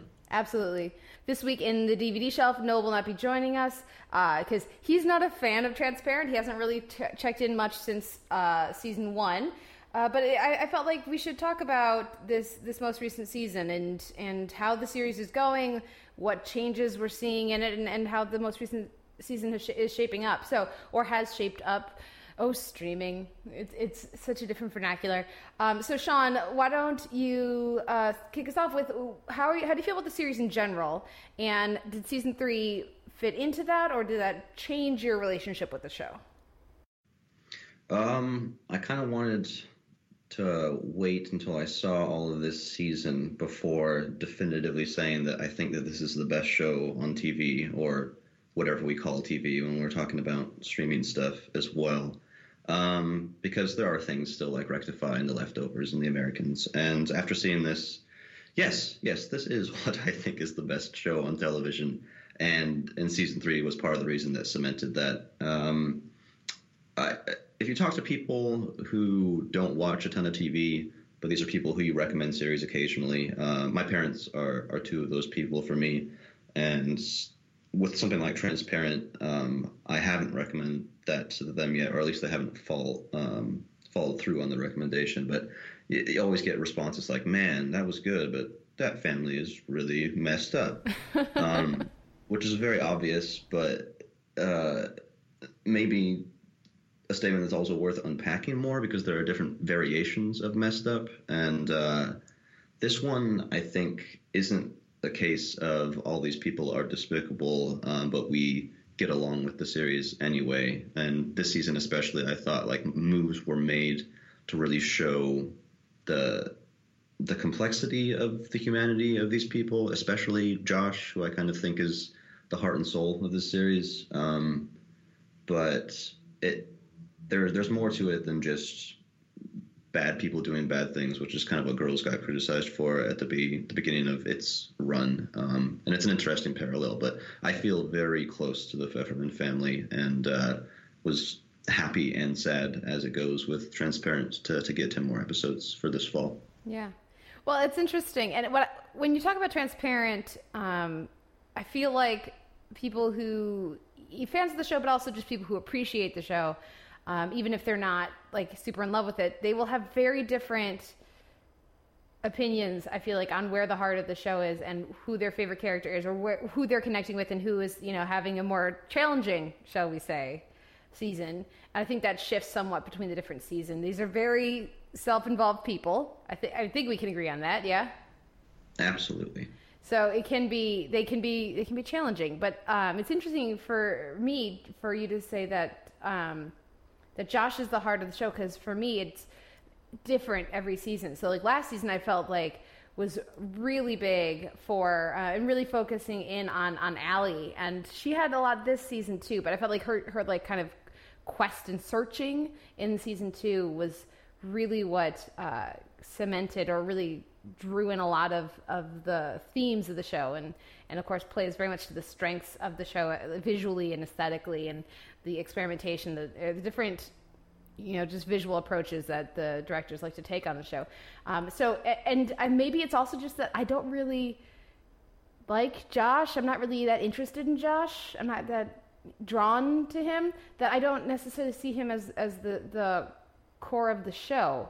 But I do think that I would agree that they made it feels like they made an, an active effort to rehabilitate him somewhat or to to have him consider where he's at and what has shaped that and really deal with some of the stuff, some of his decisions from the previous season. So the stuff we get with um, him and Raquel, the stuff we get with him dealing with I, his rapist suicide, who is also his uh, baby mama, and like, like that relationship is so messed up, and he's still not ready to deal with it. Um, it's a watching him deal with his son and and the fallout from the way that he treated Colton last season, the decisions he made. Um, was really compelling for me this season, um, but I still have trouble. I still have a bit of a disconnect with Josh, and I, I just maybe it's just a personality thing, Sean. Maybe it's just like you like like with Sex in the City, you know, people have different, you know, oh they're a Charlotte, they're a Miranda or whatever. Maybe I'm just not a Josh. It could be. Um, I like what you said about Ali from last season, and I would probably agree with that as well. All of the the historical stuff and a lot of the, the parallel stories between the present and the flashbacks to the Pfeffer migration um, to begin with. Um, and it was great that she was introduced in that way too, following through. We see her teaching uh, a class and kind of veering off of the syllabus a little bit, just so that she can kind of explain the importance of, of that. But yeah, with Josh, um, especially in episodes five, six, and seven, I think in this season, or it might be four, five, and six, the the, the arc that starts from just after Rita jumps off um, the balcony in, the mall, all the way through his road trip. Excuse me. Um, I, it, it's just really heartbreaking, I guess. It could be a personality thing, and if that is the case, like it's completely reasonable and, and it isn't necessary to get over in, in any way whatsoever. But I think what's so difficult for me is his relationship with Raquel, which kind of hovers over the first few episodes of this in the background. Like it's a very ominous presence, and then when they finally meet um, at the at the event that uh, that the sister is throwing. Oh man, Sarah? Amy Landecker, Sarah. Yeah, yeah. Um, the just the the facial expressions between um, Duplass and and Hahn there, and the hug and the conversation that they share.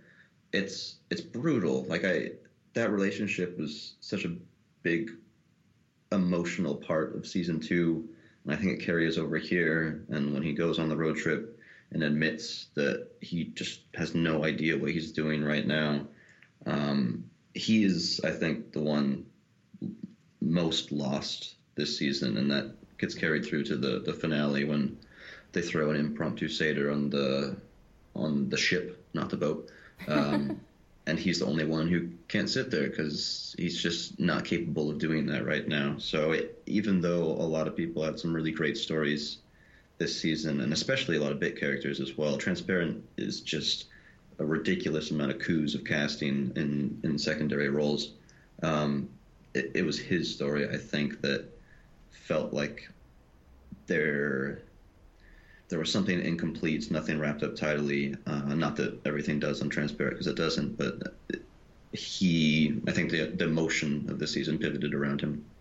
Yeah, I think that's that journey for him was certainly very uh, compelling, and I appreciate the performance from Jay Duplass um, uh, quite a bit. I think what I have trouble with with Josh, first of all, uh, he hurt Rabbi Raquel, and that is unacceptable because she is the best, and it's a statement, a testament to Kathryn Hahn's performance and the writing for that character, but especially just Hahn's performance.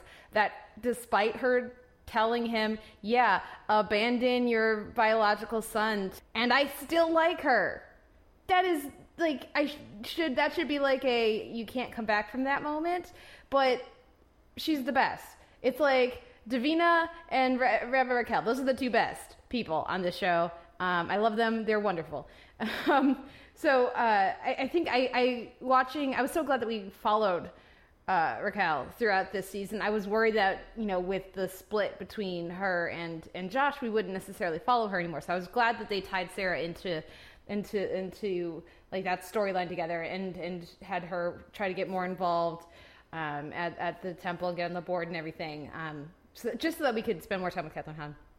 And um, I really liked what we saw with um, just the increased presence of trans actors on the show. And I think a character that stands out is, of course, uh, Maura's friend, who Josh, you know, takes off for a road trip with. And I really like the that character whose name escapes me at the moment. I, I apologize, but I did really appreciate their interactions and and and that storyline as well. So I was keying more into that. But I think it's just this combination of he was mean to Raquel and she's lovely, and also that it's the the sticking point I have with transparent um, is that they're just all very very privileged. Um, even somebody like Maura is incredibly privileged because she has money, because she can theoretically afford to just like have her kids stay in this giant, gorgeous, amazing house that she doesn't need to sell when she's figuring out if she's going to have gender confirmation surgery. Like the fact that they there there's a little more talk about money being an issue, but like the fact that somebody like Josh can be so lost and is able to just like go to not have to work while he's lost, not have to deal with a lot of the stuff that a lot of people do have to deal with while still being lost, while still trying to figure out uh, a lot of their issues. Um, that that can be a bit of a challenge for me. So am I just not sympathetic? Am I just being very mean to these characters, Sean? No, I don't think so. It's just um, on on what level do you take a series? Because yeah, like from the get go, you have to make that decision. What is the socioeconomic status of the group of main characters? And that kind of guides in some way some of the narrative directions that the series can and should take. And by making them um, well to do, that I guess lays the groundwork for more of a psychological uh, approach to the core cast and without having to deal with a lot of external conflict that that would accompany a, like a poorer version of this family. Um, and that's not to say that any direction that any series takes is is wrong or better than the other. It's just it is what it is, and I can understand why anybody would have a problem with that. Um, but given that, yeah, I think the the foils here are a lot of these characters around the Pfeffermans, the ones that you've mentioned, um, and I would throw uh, Rob, I don't know how to pronounce his last name, Huebel, yeah, Huebel as Len, uh, and the the weird relationship that uh, Len and Sarah have in this season.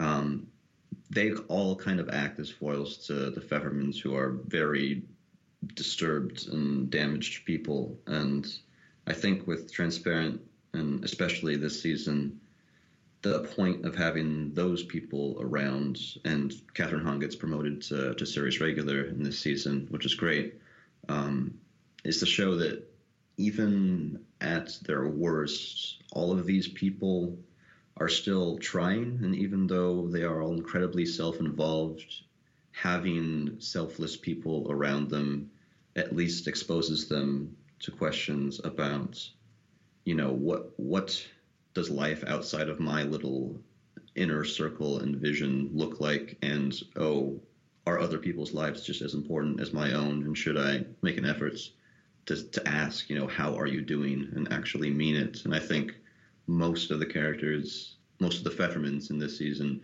take at least small incremental steps closer in that direction. And it feels like, at least thematically, we get more of these characters feeling less lonely because they're starting to connect more with the people around them. Um, and again, this is comparative, so like it's still there's there's no empathy in this series on the level of, of most other television series that are, are genuine. But uh, that's also kind of why I'm so impressed by it because people who are this self-involved, you know, you can't just write a, a one season story that takes them from point A to point Z. Well, and I think it's also, I think there, it's it's easy to distance yourself from characters that self-involved, um, and I know that that's been a criticism of other shows as well because there's a lot of self-involved people on television because honestly it lets you sit around and say let's talk about how i'm feeling because i'm so important. You know like if you have characters who are more closed off and don't talk about what they're doing and aren't as self-involved and are more focused on everybody else it can be ch- more challenging for the writers to f- find ways to let you in to the characters. I, I think there's also a certain just interest in that type of storytelling and there's a lot of shows about people who are very focused on themselves that's fine um, but what i think that this season does and uh, the, the just the humanity that they with which they treat all of their characters. They acknowledge how self-centered they are. They acknowledge you know these are very flawed individuals but they always treat them with respect and when you talk about these people surrounding the different characters and somebody like like len this season we got such an emphasis. It's because it's like because sarah has gone because of what she's gone through in the last two seasons and blowing up her life and you know, honestly probably traumatizing her children somewhat in different things because that's what she needed to do to to be to take care of herself emotionally and mentally. And that's a decision that she made that we could discuss whether that was a good or bad thing. But i, I in this season we get because she's dealt enough she's figured out enough about herself she we see her focusing more on her children so having sarah and len co-parenting living together in this sort of bizarre to, to i'm sure a lot of people's situation but so that they can both be present in their children's lives because that is more important is something that I respect tremendously and I think shows a big progression in where Sarah is at. Um, I think we see so much growth through that decision, which happens between the seasons. Um, and I would also point to something like, um, you know, I, I, think Maura is such a uh, sympathetic center for the show, but we also get Vicky and I love Anjelica Huston this season, and I love that they made her such a more significant presence this season. And her, you know, conversations of like, why does it always have to be about Maura? Because there, you know, there are times when she's absolutely Maura's absolutely right to be furious with, um, for example, her sister. But that doesn't change. It doesn't make what Vicky's dealing with any less valid, and it doesn't make you know, like I really, I really appreciate, like you were saying, these side characters that they kind of pair off each of the the main cast with to to really show the difference in the dynamic within the family and then externally. I think one that teaches one of the main characters how to be a better person, but not in the best of ways, is Leslie. And Leslie and Allie's relationship, I think, is really interesting when you look uh, in contrast to, to Vicky and, and Maura's, um, because it, it seems like Allie has to be backpedaling, and, and this actually goes hand in hand with um, how kind of codependent Allie and, and Josh are, at, at, least in the beginning of the season, until Josh kind of breaks down. Um, that just by being around Leslie and realizing that she's not exactly the image uh, that she had in mind when getting into this relationship. Um, that's you can kind of see the wheels turning behind Allie's eyes, and even though that's not the the way you want her to develop and, and see the the selfish selfishness that's not just within her but kind of inherent in her entire family, unfortunately. Um, it, it also moves her in the right direction. And uh, Cherry Jones killed it again this season as Leslie. And, and yeah, Anjelica Huston, uh, even though it seems like she might not come back for the next season, given that they're broken up, was a big part of that too. Yeah, uh, the the falling of the shades from Allie's eyes as regards Leslie, just seeing her as a human being, which it takes her a while to get there, but she eventually does. I think really it takes until until the the seder where it's like you come to this thing for my family and you gotta you gotta make a you got you gotta make a big deal about these coffee beans. You don't just say this is not the time play i'm not gonna have the coffee but i'm not gonna make a political statement at this seder because my relationship should be more you know like i think that's what it takes for for Allie to start seeing her as an individual as opposed to as a person and not an idea, as opposed to earlier where it just she starts to get a little scared based on the intensity. And I guess that, that really does follow right after. I'm getting the timeline confused, but but the intensity of Leslie committing to her, which is theoretically what she wants, but the timing of that happening just as Leslie is becoming more human to her. Um, I know I, I, I was certainly enjoying that dynamic throughout the season, and the this show's messed up family relationships, and but not just family, but it's all, this show has also very distinct and fucked up uh, mentor and parental relationships. We see that in a strong way with Leslie and Allie, but we also, of course, see that with with Josh and Rita. And we find out in the flashback episode that likely Shelley was abused by her music teacher. Like every person on this show has insane amounts of trauma. It is a ridiculous. Like, I don't doubt that there is some family out there that is this unlucky in their interactions to all have had such like messed up relationships, but I just it's a, again it's a credit to the show that I don't rebel from from it that I don't call BS that I don't say like okay what are the odds? Every single character has some sort of like significant secret or trauma or like shady past that they're not really able to deal with.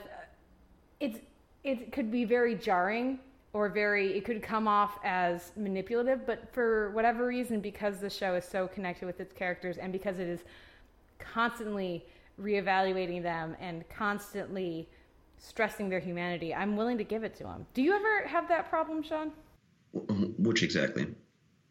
of feeling like okay so we've got a, a core nuclear family of Maura who comes out as trans in her late 60s and Shelley, who we find out was sexually assaulted as a teenager, likely. Uh, and then we've got Sarah, who blows up her life like twice in the span of two years, and we've got Josh, who is um, was base was raped as a teenager because he couldn't have given consent because the the woman was so much older and he was a, he was a teenager. Um, and and there was a secret out of wedlock baby that his parents hid from him, and Allie, who's now in a relationship with her teacher, who is um, also a colleague of of Maura before she trans. Like, does that ever say? Do you ever say no? This is too much drama for this family. None of them.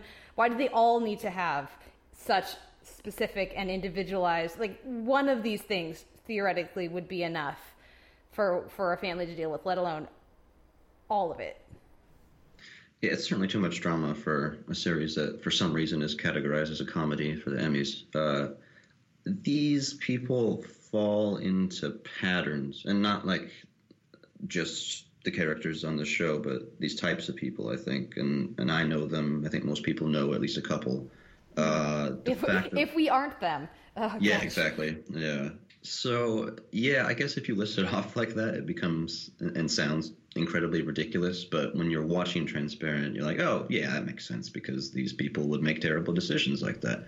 Or yes, like a black cloud follows these people around and they're tragic in in the classic sense of that word. Um, so I guess it's one of those things uh, if you're actively scrutinizing it, then it will be like something that nags at you. But if you kind of just take it at face value, then I don't think it really ruins the enjoyment. oh, I can't even say enjoyment of the show, really, but uh, the your believability, I guess. yeah Um, it comes to mind for me because I was watching I was watching a late I was watching the one right before the flashback. Um and and my brother came over and sat down and watched some of it with me and he hasn't seen any part of the show and before I was like this is this will be interesting. okay. Um and he connected the show to Arrested Development where it's just very heightened and there's too much craziness surrounding you know for him there's too much craziness surrounding each individual character but i thought i, w- I never would have connected them uh, those two shows but i can see them now i'm sort of obsessed with this idea of them as comedic and dramatic foils of each other uh, one being ridiculous and comedic and hilarious and hijinky and the other being much deeper, but still having that notion of that messed up, but still usually supportive family. Um, I don't know. What do you think? Totally, it's a great comparison. Um, I think if you just look on paper at what Arrested Development is, that's also a very tragic story and difficult to, to take in. And yeah, I mean, if you just remove Ron Howard's and some of the background music, there there's little difference really between watching the shows. Uh, everybody is is struggling to come to terms with who they are uh, and also try to coexist in in a family that really can't seem to coexist very well. I've really enjoyed the the turn at the end of the season towards uh, towards Shelley. The the flashback episode, like just looking at that like aesthetically and as a one off, probably isn't the the best very special episode that Transparent has done because they've done a few really good ones. Um, e- even compared to the, the finale here, which all takes place on the ship, but it was really important for what it did to to color in Shelley's background and like um, Vicki, who you mentioned, confronting Maura about how she is uh, having Shelley address the entire family and saying, if you want to hear my story, then come hear my story, because they definitely don't listen to her. I think in some ways Shelley might be the best written character on this show, just in terms of how natural her dialogue sounds.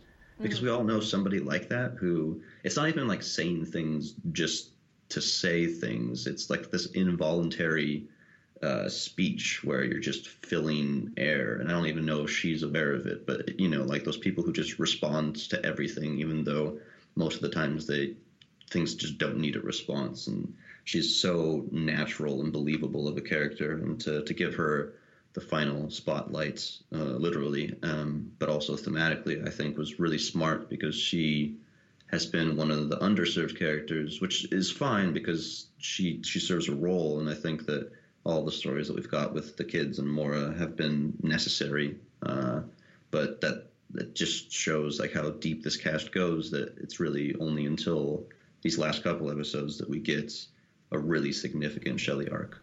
Yeah, Judith Light is terrific this season. She always is terrific. We we love Judith Light.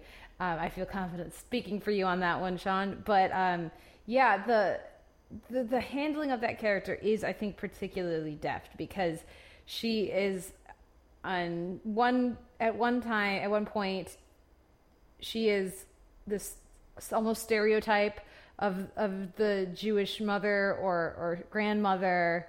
Um, she is a nag. She is um, a mart. She martyrs herself in her in their conversations. Oh, you always ignore me. Oh, you always. Is. But at the same time, she's also got a point. They do ignore her, and now most of like a lot of the time when she's talking and saying things, she's just filling time. She's not actually listening. So there's a reason for them to do that, for them to disengage with it, or to feel like she's playing the martyr card too too frequently. But she also feels human. She also comes from a very distinct place, and she does like while she's way too happy to to make parallels she shouldn't be making. Um, her talk about um, I'm transitioning too, and then the cut to the the trans members of the family who are there uh, was delightful. Loved that. Uh, so yes, she's insensitive and completely not aware uh, of you know what she's saying, what the subtext of what she's saying in that moment. But she also is not wrong that she that having this life with Mort be recontextualized in the you know as as more comes out um, is taking her a while to really process and deal with. And I I really liked her arc over the the, the season, particularly when she throws out her her POS uh, husband, boyfriend.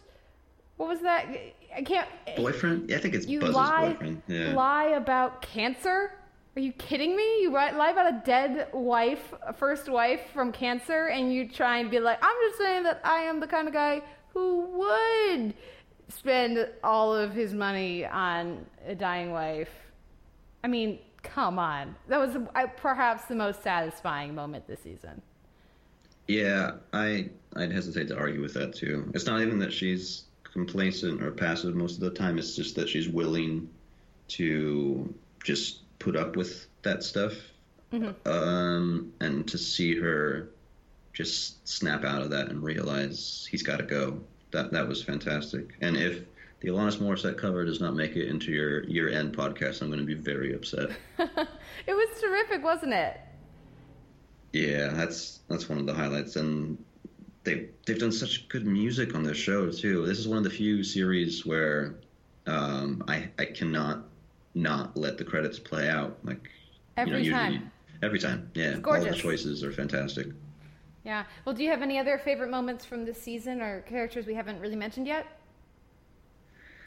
Oh, oh, I don't know. I think the time that I was crying the hardest was during the Seder. No, was it a Seder in the fifth episode? Mhm. Um, Sarah's event. yeah, when not not even when Josh and um, when Josh and Raquel are reconnecting or not reconnecting, but when Raquel is going around the circle, just kind of giving um, meaning behind what they're doing, and when everybody's hands are on their shoulders, um, and everybody's coming forward to to give blessings. That that to me epitomized what will hopefully be um, the end for some of these characters. So I don't really see this as an ultimately pessimistic show. I think it's going in the right direction towards healing. Uh, and that was one of the few moments in all three of these seasons, I think, where people were experiencing legitimate healing. So I would highlight that. Yeah, it was a lovely episode, and um, yeah, I, I, I, I had a stronger connection, I think, with the beginning of the season than the end of it. Uh, I just like episode one in a row, boom, boom, boom, Watch the first six, and then I, uh, I had to stop. It was too late, so I, I watched the next four the next day. Um, and yeah, I think for me that that the beginning of the season and watch like leading to that seder and and the leading leading to Allie and Leslie like coming to a new point in their relationship um though maybe taking different things from that having different reactions to that uh, the the stuff with with Vicki and with with Maura all of that I, I think I was really connecting with that at the beginning of, of the season. Even just something like the uh, facts of life sequence, you know, uh, there was so there was so much great music, but also um, just again on the show. The show's beautiful. The way that it's shot is gorgeous. The lighting, the cinematography, um, the when it they choose to use to play with light, when they choose to play with framing, um, they tr- just they get really affecting results. And um, we already mentioned it, but I also really love that they continue these flashback episodes and the dual casting um, of of um, Gaby Hoffmann is something I continue to love. Um, having that backstory on the family informs so much of who they are. I think what it is for me, when I mentioned earlier, the fact that all of this stuff happens to the same family and does that feel honest i think what it is is that they the way that they reveal this information or develop it in the writers room i don't know that they knew the stuff about Shelley that we find out this week i don't know that they knew that in season one but what it does they're very careful in how they craft it and make things feel then they reveal information to make it feel like a cycle and to make it make more sense rather than being complicated. So, adding in this backstory for um, how Shelley and Maura first like met, and that he was dating her friend, and the idea that secrecy and lies was always a part of their relationship, even before they were officially together, um, makes other elements make more sense. Connects into the choices these these characters have made that have then been passed down from their backstories, uh, especially you know Maura's family and her her her her extended family going back generations. But then how that also then plays it out in the next generation and eventually the the kids too, the the youngest generation, Sarah and Len's kids. Um, yeah, I, I, again, it feels like with each new thing they they add to the show, it tends to feel like they are crystallizing rather than complicating, and things are Mhm. becoming clearer rather than fuzzier. Yeah, it it evokes a very strong feeling. Uh, the flashbacks, I agree. I enjoy that they keep using them because it adds to this weird nostalgic feeling, and it's kind of strange to feel nostalgic for a show that is still currently on. But between like the the main title music uh, and some of the repetition of the storyline, I, I just kind of I get a sense of like Christmas as soon as I sit down to watch Transparent. Maybe that's because it's very family oriented, and, and Christmas is a family time mostly. Um, but it's it's very strong in, in that sense in terms of tone and atmosphere. And I think like another show that, that we love to death, Hannibal, which is very much at the end of the day about love and trying to connect with another person despite um, being basically a misfit in society that this is that, but just expanded to a wider cast, and they're constantly striving to achieve that love. It's just so many things get in the way of that, so it's it's very hard but rewarding to watch and to pick through. Yeah, no, I, I would agree with that. Um, and I guess the last thing I have here, besides shout out for, to Nacho. Oh, Nacho. Absolutely, yeah, man. like metaphors can be on, very on the nose, and having an animal that operates in a shell that's that certainly counts, but it, it works really well. Um, what would you like for next season? What what would you like from the show for next season? Because I know that I want more Davina time. Yeah, good question. Uh, well, just always other uh, Amazon show, I Love Dick, just got picked up for a full season, so I'm hoping that that doesn't take her too far away from this. But I guess this kind of seems like a natural halfway point, or even just over the hump of halfway.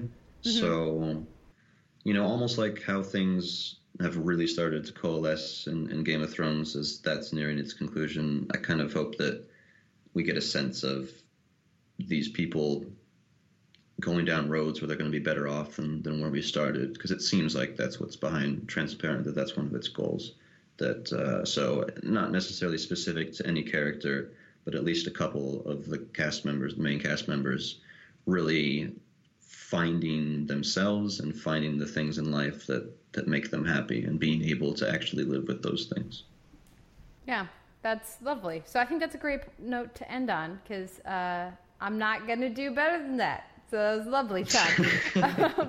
uh, thank you so much for coming back on. Where can our listeners find you and your work online? Um, I do a podcast at tvroundtable.com uh, with former Televerse alumni as well. Uh, so we talk about random assortments of things here and there. Uh, so you can see that or find it on iTunes uh, if you look up Roundtable. Yeah, of course, that's former co-host Simon Howell. Everybody loves here at the Televerse, as well as, of course, Randy Dankievitch, frequent guest of the Televerse. So you guys should all go check that out. Um, yeah, thanks one more time, Sean, for coming on. Uh, always, always a pleasure. Please come back. I will always be there in the outskirts, ready to, to tag in. Of course. Um, thank you once more, Sean. Thank you, everyone, for listening. We'll be back next week with another episode of the Televerse.